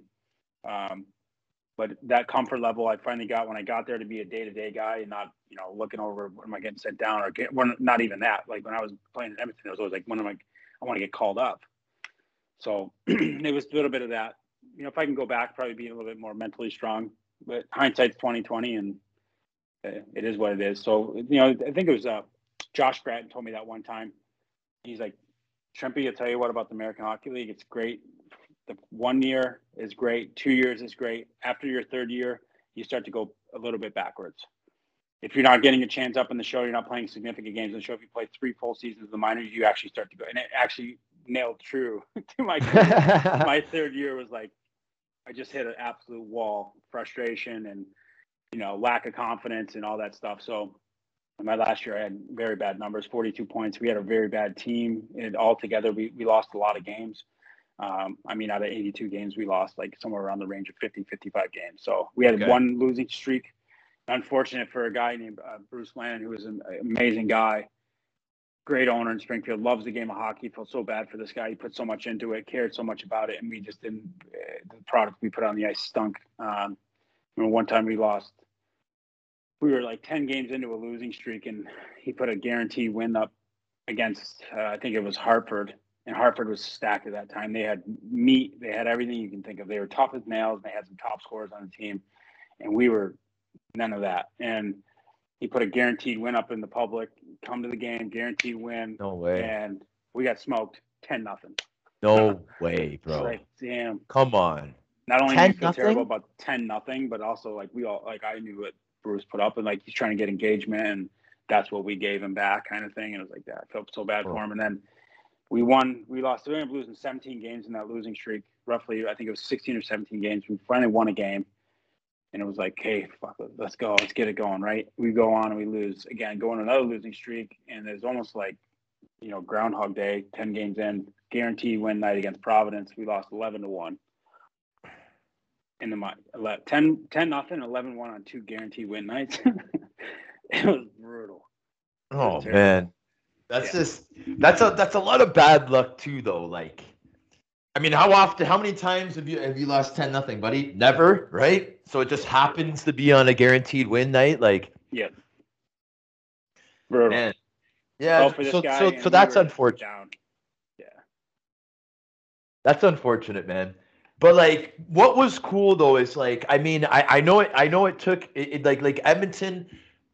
I wish they could have pulled the trigger like on a trade Trempy uh, in your third year, in your third year of the of the entry level. You know what I mean? Because I bet you you would have got traded to a team that you just would have filled like a filled a role, the top two lines, and then boom, it, it would have been Shrek would have went to work, right? But you know, dude, you you you took it, you took advantage of what you were able to get. You got third line ice with the Islanders. You pretty much put up 50 points in 90 games, bro for third line ice, that's extremely impressive.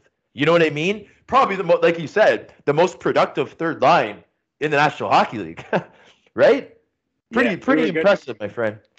we were solid and it was it was fun. It was great, good to have that role and kind of fill it. And underdog, you know, it's used to going from being like a guy that's kind of counted on for offense, wasn't really counted on for offense, but still putting up offense and being doing the show. And that year was it was my first year there was awesome too. So I got a chance. It took me a while to get in. Even I got there and it first started off on wing and I didn't I didn't do that well. And wing is a tough position for me because I'm not the fastest skater. I'm more of a creator and trying to buy space for my line mates. When I play center, I can do that. I can manipulate coverages and spring, you know, wingers on breakaways or odd man rushes. On the wing, you're stuck to that one side, a lot of stopping and starting. So, anyways, first five games, I was on the, you know, fourth line playing left wing and it just was stuck there. And it, it was obvious that that wasn't a good fit. And the coach was honest with me and said, listen, you're to have to wait till someone gets hurt or plays himself out of lineup at center. So I ended up waiting like 18 games in a row to get in the lineup. But for me, I wasn't, I, I was happy to be there and I was just happy for the opportunity. It was a totally different ball game. I was so much closer to being in the lineup in the show than down in the minors on the bus with the soggy subs and the bad pizza and busting, you know, whatever. Usually pizza. to bingo. Usually pizza. Yeah. Yeah, but the Subs So- were probably second. Yeah, it was good. So it was. I got I waited my turn, and I got the you know, chance to get in there with the guys and, and be like a family and be around. And everybody was kind of pulling for me because I was working my ass off and, and staying focused. I wasn't pouting around the room. I was staying every day after with Mark Streit and Poso and uh, Milan Yersin. We played ping pong for three three four hours after practice every day, and finally got my chance to get in the lineup and. Um, you know, got stepped in and played really well. I got like one of my, I think it was my second or third game in the lineup. I scored the goal in Colorado, batted one out of the air like a baseball goal. So that was Yeah, got Yeah. me, you know, some momentum going, and the boys were pumped. And then I started getting in the shootouts, and I, I did really well in the shootouts, and uh, gave me a chance to kind of give the team something and be, uh, you know, be a factor in the lineup, and not just in the lineup, and putting up points and scoring the shootout and help on the second player power play unit. It was it was pretty cool. So I was proud of my time in Long Island, and uh, again, once I finally got a chance to get in there and, and find the patterns and get my 10 games, as Don would say, I finally got to understand the league a little bit, and it wasn't it wasn't as hard as I thought. And the biggest thing too, Mac, is like the thing for me that I was so pumped about is when you play in the show, your game just gets so much better. Like Oh, yeah. it just gets you're playing against the best, you're playing with the best in practice. Like it's sick how good your game gets. You know, and I got a chance to realize that because again, my last year in the minors was, and not the, I don't know other way to put it, was horrible. Um, couldn't even figure it out there. I just was so blocked. I played one year up in the show, played with the Islanders. My second year, I had an injury, and after the end of the injury, I got a, Garth sent me down to play a conditioning game. I went down to play against Manchester, and I, I absolutely tore it up. I dominated the game. I felt so good, and this was like what happened was when I got out there now at that level, it felt so slow to me. It was like everything just slowed down and it was like so much, you know, time and space just opened up. Like the vision just opened up. Everything seemed to slow down in my vision. Where fast forward a year and a bit later, I mean, again, I was sitting at barely getting a point, half a point a game, and the, the league seemed like a struggle to me. So that showed me how much I progressed as a player and how awesome it was playing in the NHL, how much better your game gets just by being on the ice with these top notch players. Yes, and that and that's and then thank you for sharing that, buddy, because that's incredible insight. Now, speaking of dominating the game, right? Now I know that you had you had a stop with the Atlanta Thrashers in, in the NHL, okay? But then you decide to go overseas, my friend. You decide to go to the beautiful country of Sweden. The very legendary team, Modo. Now, Mr. Rob Schremp, you absolutely ripped up this elite league in Sweden. You were you were part of a record-breaking top scoring line for Modo. Can you please talk a little bit about this incredibleness? Yeah, it was awesome. It was a great setup. Um, you know, for me, it was leaving when I when I left Atlanta.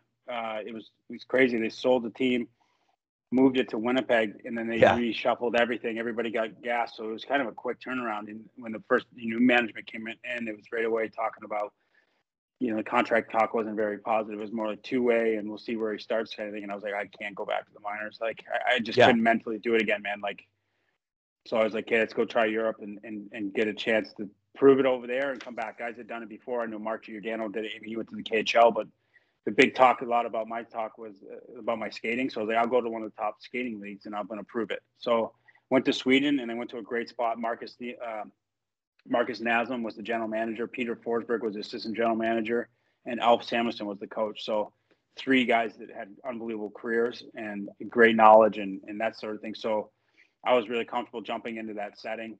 Um, and yeah, we went over there and it was great. You know, the bigger ice, and it was again, Don Kernan came in. The first ten games, I had one point. I only, I, I would, but I wasn't playing bad. I was nervous too because you know you hear these stories about going to Europe and guys getting fired and sometimes like that. So I was kind of like right. yeah. insecure. And then Alfie called me in after like four or five games, like, "Hey man, just so you know, you're playing good. Like you're playing really good. Don't get discouraged. This is different hockey. This isn't going to be a hundred point season for you.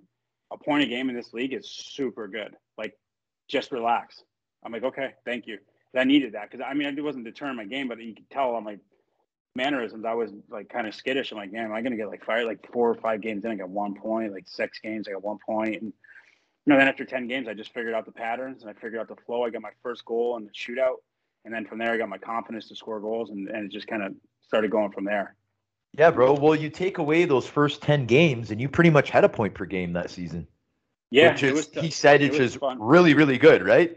yeah, yeah, it's not easy. You know, there's such a different game over there. You know, North America, you really you make one pass into a danger area, and it's a great A because it's smaller ice. So it's you're talking a difference in you know five to seven feet in some of these scoring chances, which is you know mathematically you're starting to talk about trajectories on net and and that sort of thing, and five or seven feet's huge. You know, and you start talking about faces in the net and and that sort of thing. So in Europe is North America, you draw a guy to you, you draw a duplication of cover to you, you make one pass and it's a grade A. And in North, uh, excuse me, in, in Europe and Sweden specifically, you got to make two, sometimes three passes to get that grade A.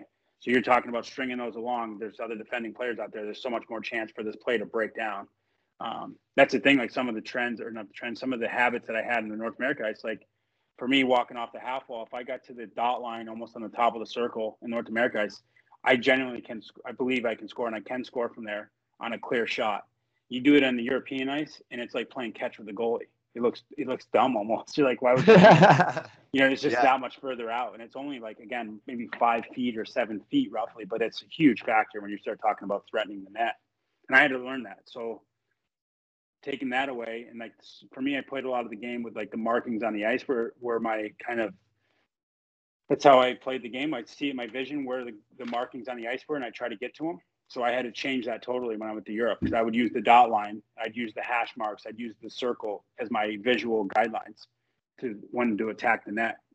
Had to take that away and start thinking about drawing people to me to make plays, make passes. So totally ch- changed my game in some regard, but it was uh, it was fun to do because it was a new challenge and uh, I won't say master the game, but conquer those patterns and understand those trends and, and then start to take advantage of them and create offense it was it was a stepping block and it took me a minute to do it. But then once i got to a level where every night i was coming i was a factor i was making offense creating good chances scoring goals uh, it was a very good feeling because it was something new and it wasn't easy at first.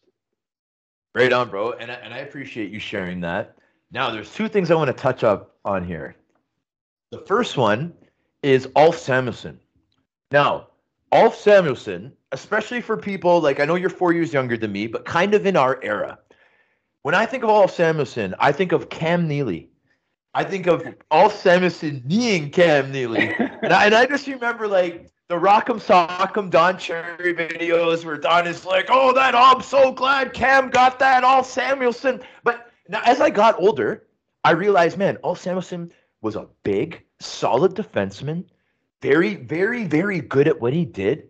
And I started getting more and more respect for him. As a kid, I kind of hated him because Don Cherry was mad at him for for hurting his his favorite yeah. player, Cam Neely. But as I got older, I had my own mind, and I started respecting the guy. What's up with Ulf Samuelsson? Good guy, like good coach. What's going on with that guy?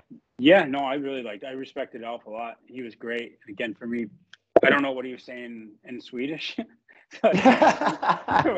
what the Swedish guys would say, but for me personally, I remember. I think it was like right inside that first ten game range. I don't know which game it was, fifth, sixth, seventh game.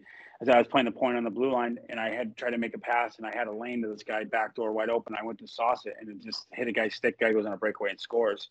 And I put my head down, and I was disappointed. And after the game, he called me up. He's like, he's like, Rob, I, I think a lot of coaches would probably give you a lot of shit for what you did, but he goes, I understand that the hole that you're trying to hit is this big, and you're not going to hit it all the time, so let it go. And it was like, you know, just that level of respect, and then the fact that he came over and did that for me personally, like showed he cared and, and understood what I was thinking, and I understood I didn't take it for granted. I wasn't just like, oh, whatever, another turnover. It, it weighed on me, and I felt bad. But he also, I don't know, just that level of understanding, and like he played with some great players. He obviously understands like he knew what I saw there and what I was trying to do, and it wasn't like a like I was trying to go one on five through everybody and turn it over. Like it was as if you know he understood the situation, and so I you know he gained. I had a lot of respect for him right out of the gate. The way that he communicated with me and, and treated me as a player, so I, I liked Alfie a lot. And you know he talked to me through the course of the year. It was always, you know, it was really positive and, and he's like you keep playing this way you know you might get a chance and i know what you you, know, you probably want to go back and just stay focused and, and that sort of thing so he, he really he was great and i really appreciated him and i enjoyed playing for him so alfie's awesome but he's intense and he's competitive and that's a great thing um now playoffs and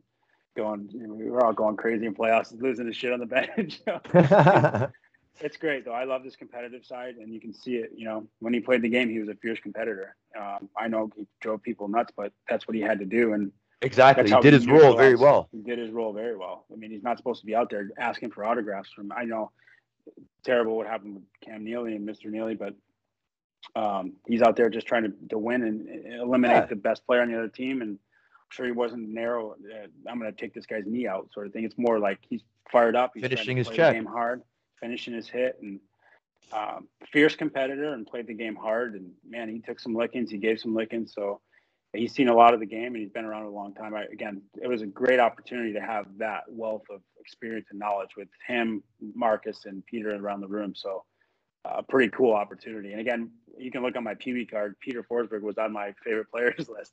So really? Pretty, yeah, yeah. Did you show him? No, I didn't. Does he I know? Does he know? Did you tell him?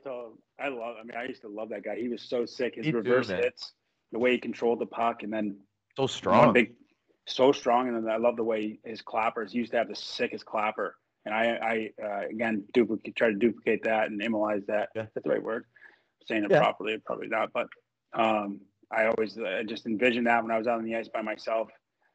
I always envisioned that clapper that that Forsberg had. He'd walk around right around the top of the circles, whatever. Sometimes he'd cut back two or three times, walk across, tickle the rafter, and just clapper shelf bar down. Uh, I took that shot probably ten thousand times as a kid. Did you did you use him in the Nintendo games? I never played. I never played games to be honest with you. I was at the never, eh? I never really no, gamed. No. That's fair enough. For me, it was just Super Nintendo, man. Super Nintendo, those hockey games I like to use some of the players that we've mentioned and stuff. So sometimes I'll I'll, I'll say, hey man, I, I, used to like I was I was roommates with Teppo Numminen, Teppo Numminen, when in Buffalo one year, right? And I told Temple, I go Temple, when you were on Winnipeg Jets, I don't know why. I think it's because they had Teemu Selanne. I would use Winnipeg, and and Temple was so good in the game and I'm like, buddy, I play you all the time in Super Nintendo. And the guy's like, yeah, right. This is kind of a, it's an interesting conversation to have with yeah. someone who used to play them in a in a Nintendo game. But those are the journeys that we go through, though, Robin, and it's so cool to be able to experience them. Playing for your favorite player, Peter yeah. Forsberg, man, that's a cool experience, right? Yeah, it was really cool. yeah, bro. So the other thing I wanted to to touch up on is is the whole Europe thing, Rob. Like you're a guy that that you know you you you I mean, and you're still going. You're still going. You made a comeback, and you're playing now again. But you've had so much success in Europe. Okay, You've played in multiple, multiple elite leagues in Europe. Okay. KHL is pretty much known as like kind of the best league other than the NHL, at least money wise, right? And then, you know, you're, you're in the Swiss Elite League, you're in the Swedish Elite League, amongst others. You're just elite, period. And you had a lot of success. No, but it's true. Now, usually around the age that a player decides to go to Europe, it's a guy that he might be up and down with the AHL and the NHL, but he's mostly playing in the AHL. And he's just kind of like, man, I'm getting these offers from overseas. Am I ready to see something else or do I want to keep chipping away? Is this all I have here or is there going to be more? It's quite the decision to make.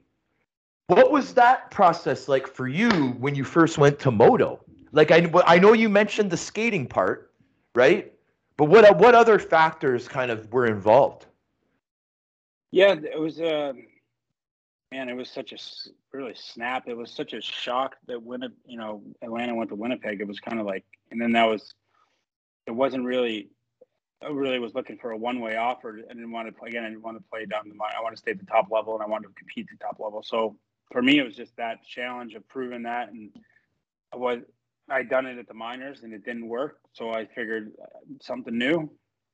And I don't know. I'm not too shy about things. I wasn't nervous to go over. It just said, let's try something, you know, let's try this route and go over and try something different. So it's tricky, you know, there's so much, I think, misconception in North America about what it is in Europe. Um, you know, even for me going over there kind of ignorantly and thinking that I was going to go over there and have 100 points and just rip it up and got there and was like, holy, this is like sick hockey, actually. Like, this is tough. Like, this so is really good. Tough. Yeah. The hockey's really good over here. It's a totally different brand. Um, everybody thinks bigger rinks, more skill. It should be ball hockey. It's not ball hockey. It's actually more tactical and it's even tougher to score. Everybody can skate. Everybody's in very good shape, and it's a, it was for so it's an eye opener. So it's it's not something of where you're you're going to lesser hockey. You're going to different hockey. I think that's the misconception over there. Like, oh, I'm going to go to Europe. It's whatever. You know, it's lesser. I mean, yeah, it's not the same, but it's I wouldn't say it's lesser uh, difficult, totally different hockey. Again, it's it's there's you know for me it was it was a great opportunity to challenge my game, and and then also again like Sweden is some of the best skaters in the world come out of Sweden. Um, yeah. Especially the best skating, some of the best skating defensemen come out of Sweden. It's it's Oh, yeah. their skating technique and their footwork and the gym work that goes into it. So it's really a great opportunity for players, you know, to to have a different avenue. Um, you know, sometimes maybe you're not going to get back. I didn't get back. I tried to come back and play in the A, and this is just too big of a mountain to climb. You know, not being a prospect or a draft pick in, in the Florida Panthers organization, it was, it was, it was, uh, yeah. I was old enough to know, but it was good enough for me to come back for a year, be in North America, played in the All Star game in Syracuse, which was sick. But for me, I needed. That's that where it was? over. Yeah, That's in where it was? Yeah, yeah. Oh man, that's really cool, dude.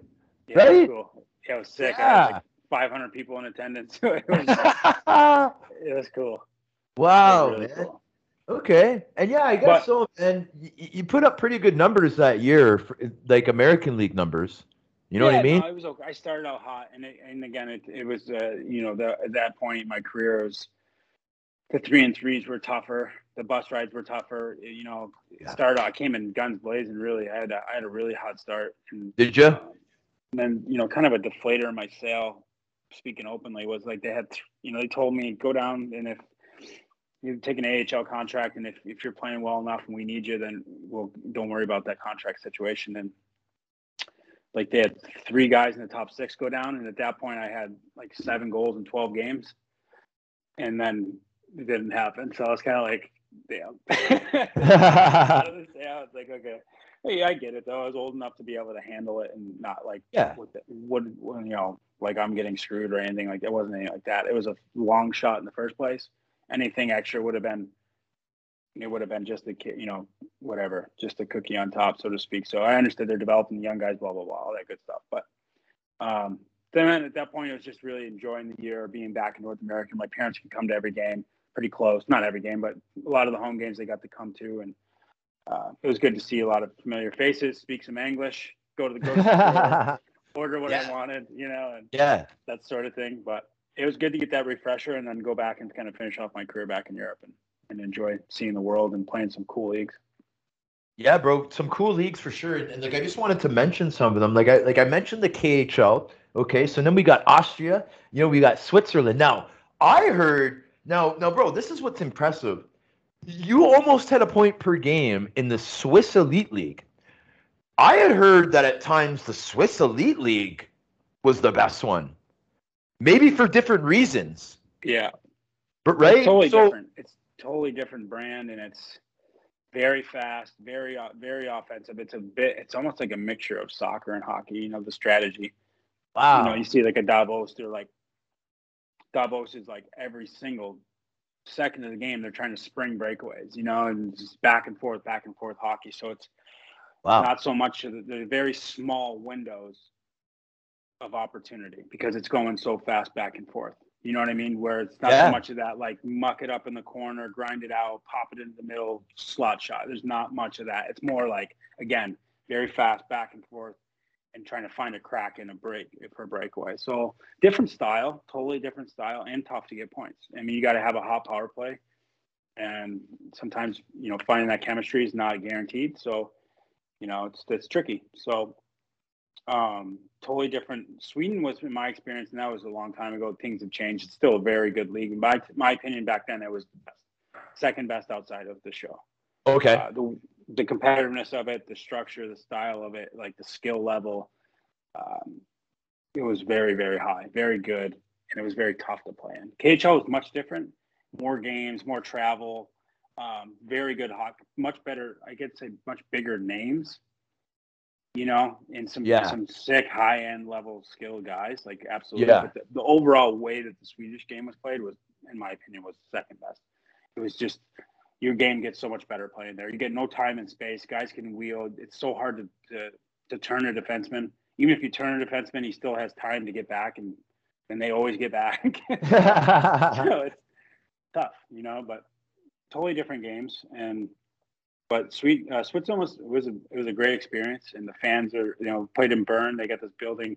There's like one section. I think it's six, 16,000, and there's like one wall that has like 12 or 13,000 fans. Just they stand up the whole time. They get all the you know like the soccer style chants going no and stuff. The way. drum beat. Yeah, it's pretty cool. It's so intense.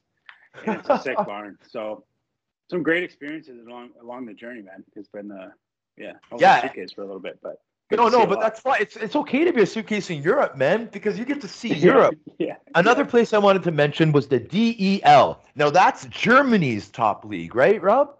Yeah. That that was actually that league was a it was shocking how good it got, how good it had come. We done we went and played over in like I think it was like 2011, 12. We took a little charity tour over there with a, a company, Stop Concussions. Okay. Um, Kerry Goulet and we went over. It was like uh, Brandon Prust, myself, Kyle Quincey, Sammy Gagne. There was a group of us that went over. We played some Austrian teams and some German teams, and then the next yeah. year they came over. So not to say that that's a total indicator of the league per se, but we get a little sample playing against those guys. So fast forward four or five. What was that? 2011. So six, 2000 when I played in Nuremberg. 16, I think it was. Two, 2006. Uh, sorry, 2016, 2017 season. Yeah. So then that when I went there and I got a chance to play some actual games in the league, the league and the parity in the league was unreal. Like the, the games were, the skill level was sick, and the players, the German players were really good. There's a, there was a, quite a few imports there, but I'm talking the German players. The German players, were, yeah, were were good, like sick. Our guys okay. on our team, um, Patrick Reimer. There was a few guys that were just really. They they they were they were the they drove the boat on our team. It wasn't the imports we were like wow. following and yeah they were they was really good. And then you think about it too i think it was 2018 the olympics like germany should have won the olympics. That's right. Should have. They they lost they had a power play under two minutes as an unfortunate block shot. Russia ties it up. But think of it like yeah. what it could yeah. should have but like they sh- technically should have won the olympics. Like that that's says a right, lot. and i know the show guys weren't there but that doesn't matter because it's still doesn't matter. everybody else's teams are without show guys too right? So yeah um, that tells you a little bit of like how far their development's come and like where they sit as a country as far as their development in hockey and where they sit now in the world. So that the the DEL is it's a very very good hockey league, and you know you're seeing some players come out of there now, coming over to the show and doing really well. So Yeah. Um, it was it was a good eye opener again to see different part of the world. Again, I, I would have thought like DEL was lower from my experience of just playing some exhibition games, which maybe that's right, maybe it's wrong, but it is what it is. That's what I had. I got a chance to play there, and I was like, holy, like this is this is really good Real hockey. deal. It is really good hockey. I mean, a lot of good players, and it was surprising and it was great. So I uh, got a chance to go there and play in the playoffs. Again, my numbers were good in the playoffs. I didn't. I played ten games and I jumped from the Swiss league. It was kind of clear that my contract wasn't going to be renewed after the season. So we were a bottom place team in Switzerland. So Danny Syvret, Brandon Prosper, and in Nuremberg. They're like, Shrimpy, come come here, help us win a championship. There's ten games left. Jump in because there's that. There's like a a roster freeze period. You have to change Yeah. rosters before that time. There's only like a week left in that. So I just asked the team like, let's. It's clear that I'm not coming back next year. Do you mind? I want to go win a championship, and they they agreed to it, which I was thankful Oh, for. man, Got a chance to go play with Civi and Prusty, and we tried to go for that second championship together. We fell short, unfortunately, but it was a great time to see some familiar faces and, and, and play on a really good hockey team in Nuremberg. Man, that's so cool. Man, I I'm I'm blessed to even be hearing some of these stories, Shrimpy. But like before we go, bro, I, I I see that November 2018, that's when you like officially announced your retirement, right? But then August 2020, you move to Latvia. You decide that the itch was just too much, or what? Buddy, tell me about it. Tell me about that. No, no. I was skating in the summertime just for honestly just for exercise. It was nice to get out and twirl around. And again, going back to I'd, I'd rather skate than than you know be in the gym so to speak. But I was skating with a bunch of pro guys, and there was the weird time with COVID. There was like 20 guys here that are really good pro guys that didn't have contracts. So I was out on the ice with them, and the rust wasn't as, ru- as rusty as I thought. One of the guys came up to me, Oskars Bartulis, actually. He played for the Philadelphia Flyers um, organization for a while. He's like, "Are you playing?" I'm like, "No, I'm, I'm retired." He's like, "You should play in this uh, the OptiBet league. It's you know, it's like basically like it's like a senior A league. Okay. To kind of Yeah.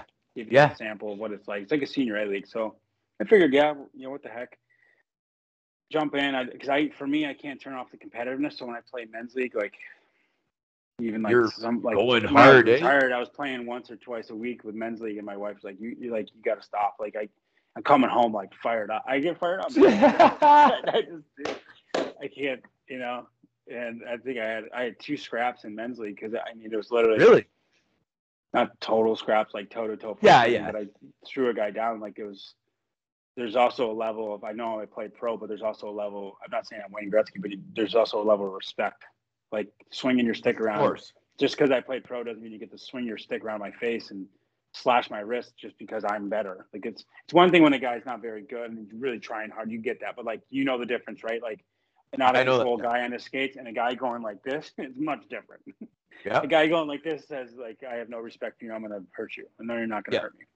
Yeah. Respect not level saying- I'm not- has to be there. I'm not saying that I'm the sheriff, but I, I did play with some pretty tough guys. I did scrap with them after practice. I know how to I know how to fight. Nice. Nice. I do I hear you, brother. Danny Blah, Danny Blah grabbed me and it, it showed me the ropes. Dennis Bond. He'd be a good teacher. Oh, Oh yeah, yeah. Dennis the Menace would have been the, probably the best teacher.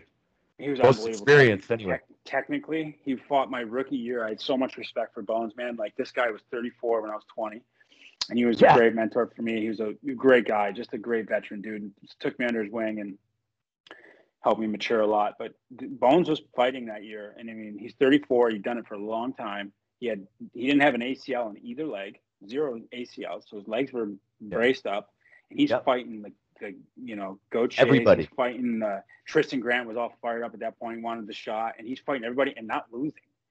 I know. like, knocking knocking people out, but like grab getting in here and grabbing and like like Just wins, winning- wins, consecutive wins wins. Yeah, Very, very, yeah, very. He's very good, man. He he's a former guest on the show. is he? Yeah, Bones. Is Oh yeah, he told me all about this year. trust me. Yeah, man, it was a grind for him. He had to prove that his knees were healthy enough so he could maybe sign for the next year. But meanwhile, he's trying to like nurse them a bit. It was very, very difficult for him. Yeah. So we saw that struggle. And We all respected the hell out of him for what he was doing and showing up. And like that's the other thing. It's we had so much meat. It's like Bones let Karks take that one. Bones is you know Karks is Karks is six four, six five, like a Greek god shredded. We in and incredible, isn't like, it? And, and Karks used to, Karks could throw both hands like Yeah. The only person I seen throw like that with both hands was uh, Steve McIntyre. Yeah, Steve I agree. McIntyre would throw a bomb, land it, and switch grip at the same time, and it was The like same type of power. Yeah. hands were both, like, and they were. And the thing about Mac and also Karks is like both arms were so coordinated. These punches were like missiles right at the jawline. It was like, buddy, I don't know who would have the balls to like fight these guys. Like you, I know you would have stepped in there and taken it. I give you props and respect, and that's why I always fought. You know, I always respected the hell out of the fighters. And uh, if it's a tough, very, very tough job, and you guys have, you know, brass kahunas for doing it and doing it well. It's it's it's sick. It's a great. It's such a it's such an art. and Yeah. Such a, you know, Test of the will, of the too. game Yeah. test of the will and, and Yeah. a guy seeing a guy like Bones show up every single night, do it, Yeah. and it's you got a lot of respect for that. Right on, brother.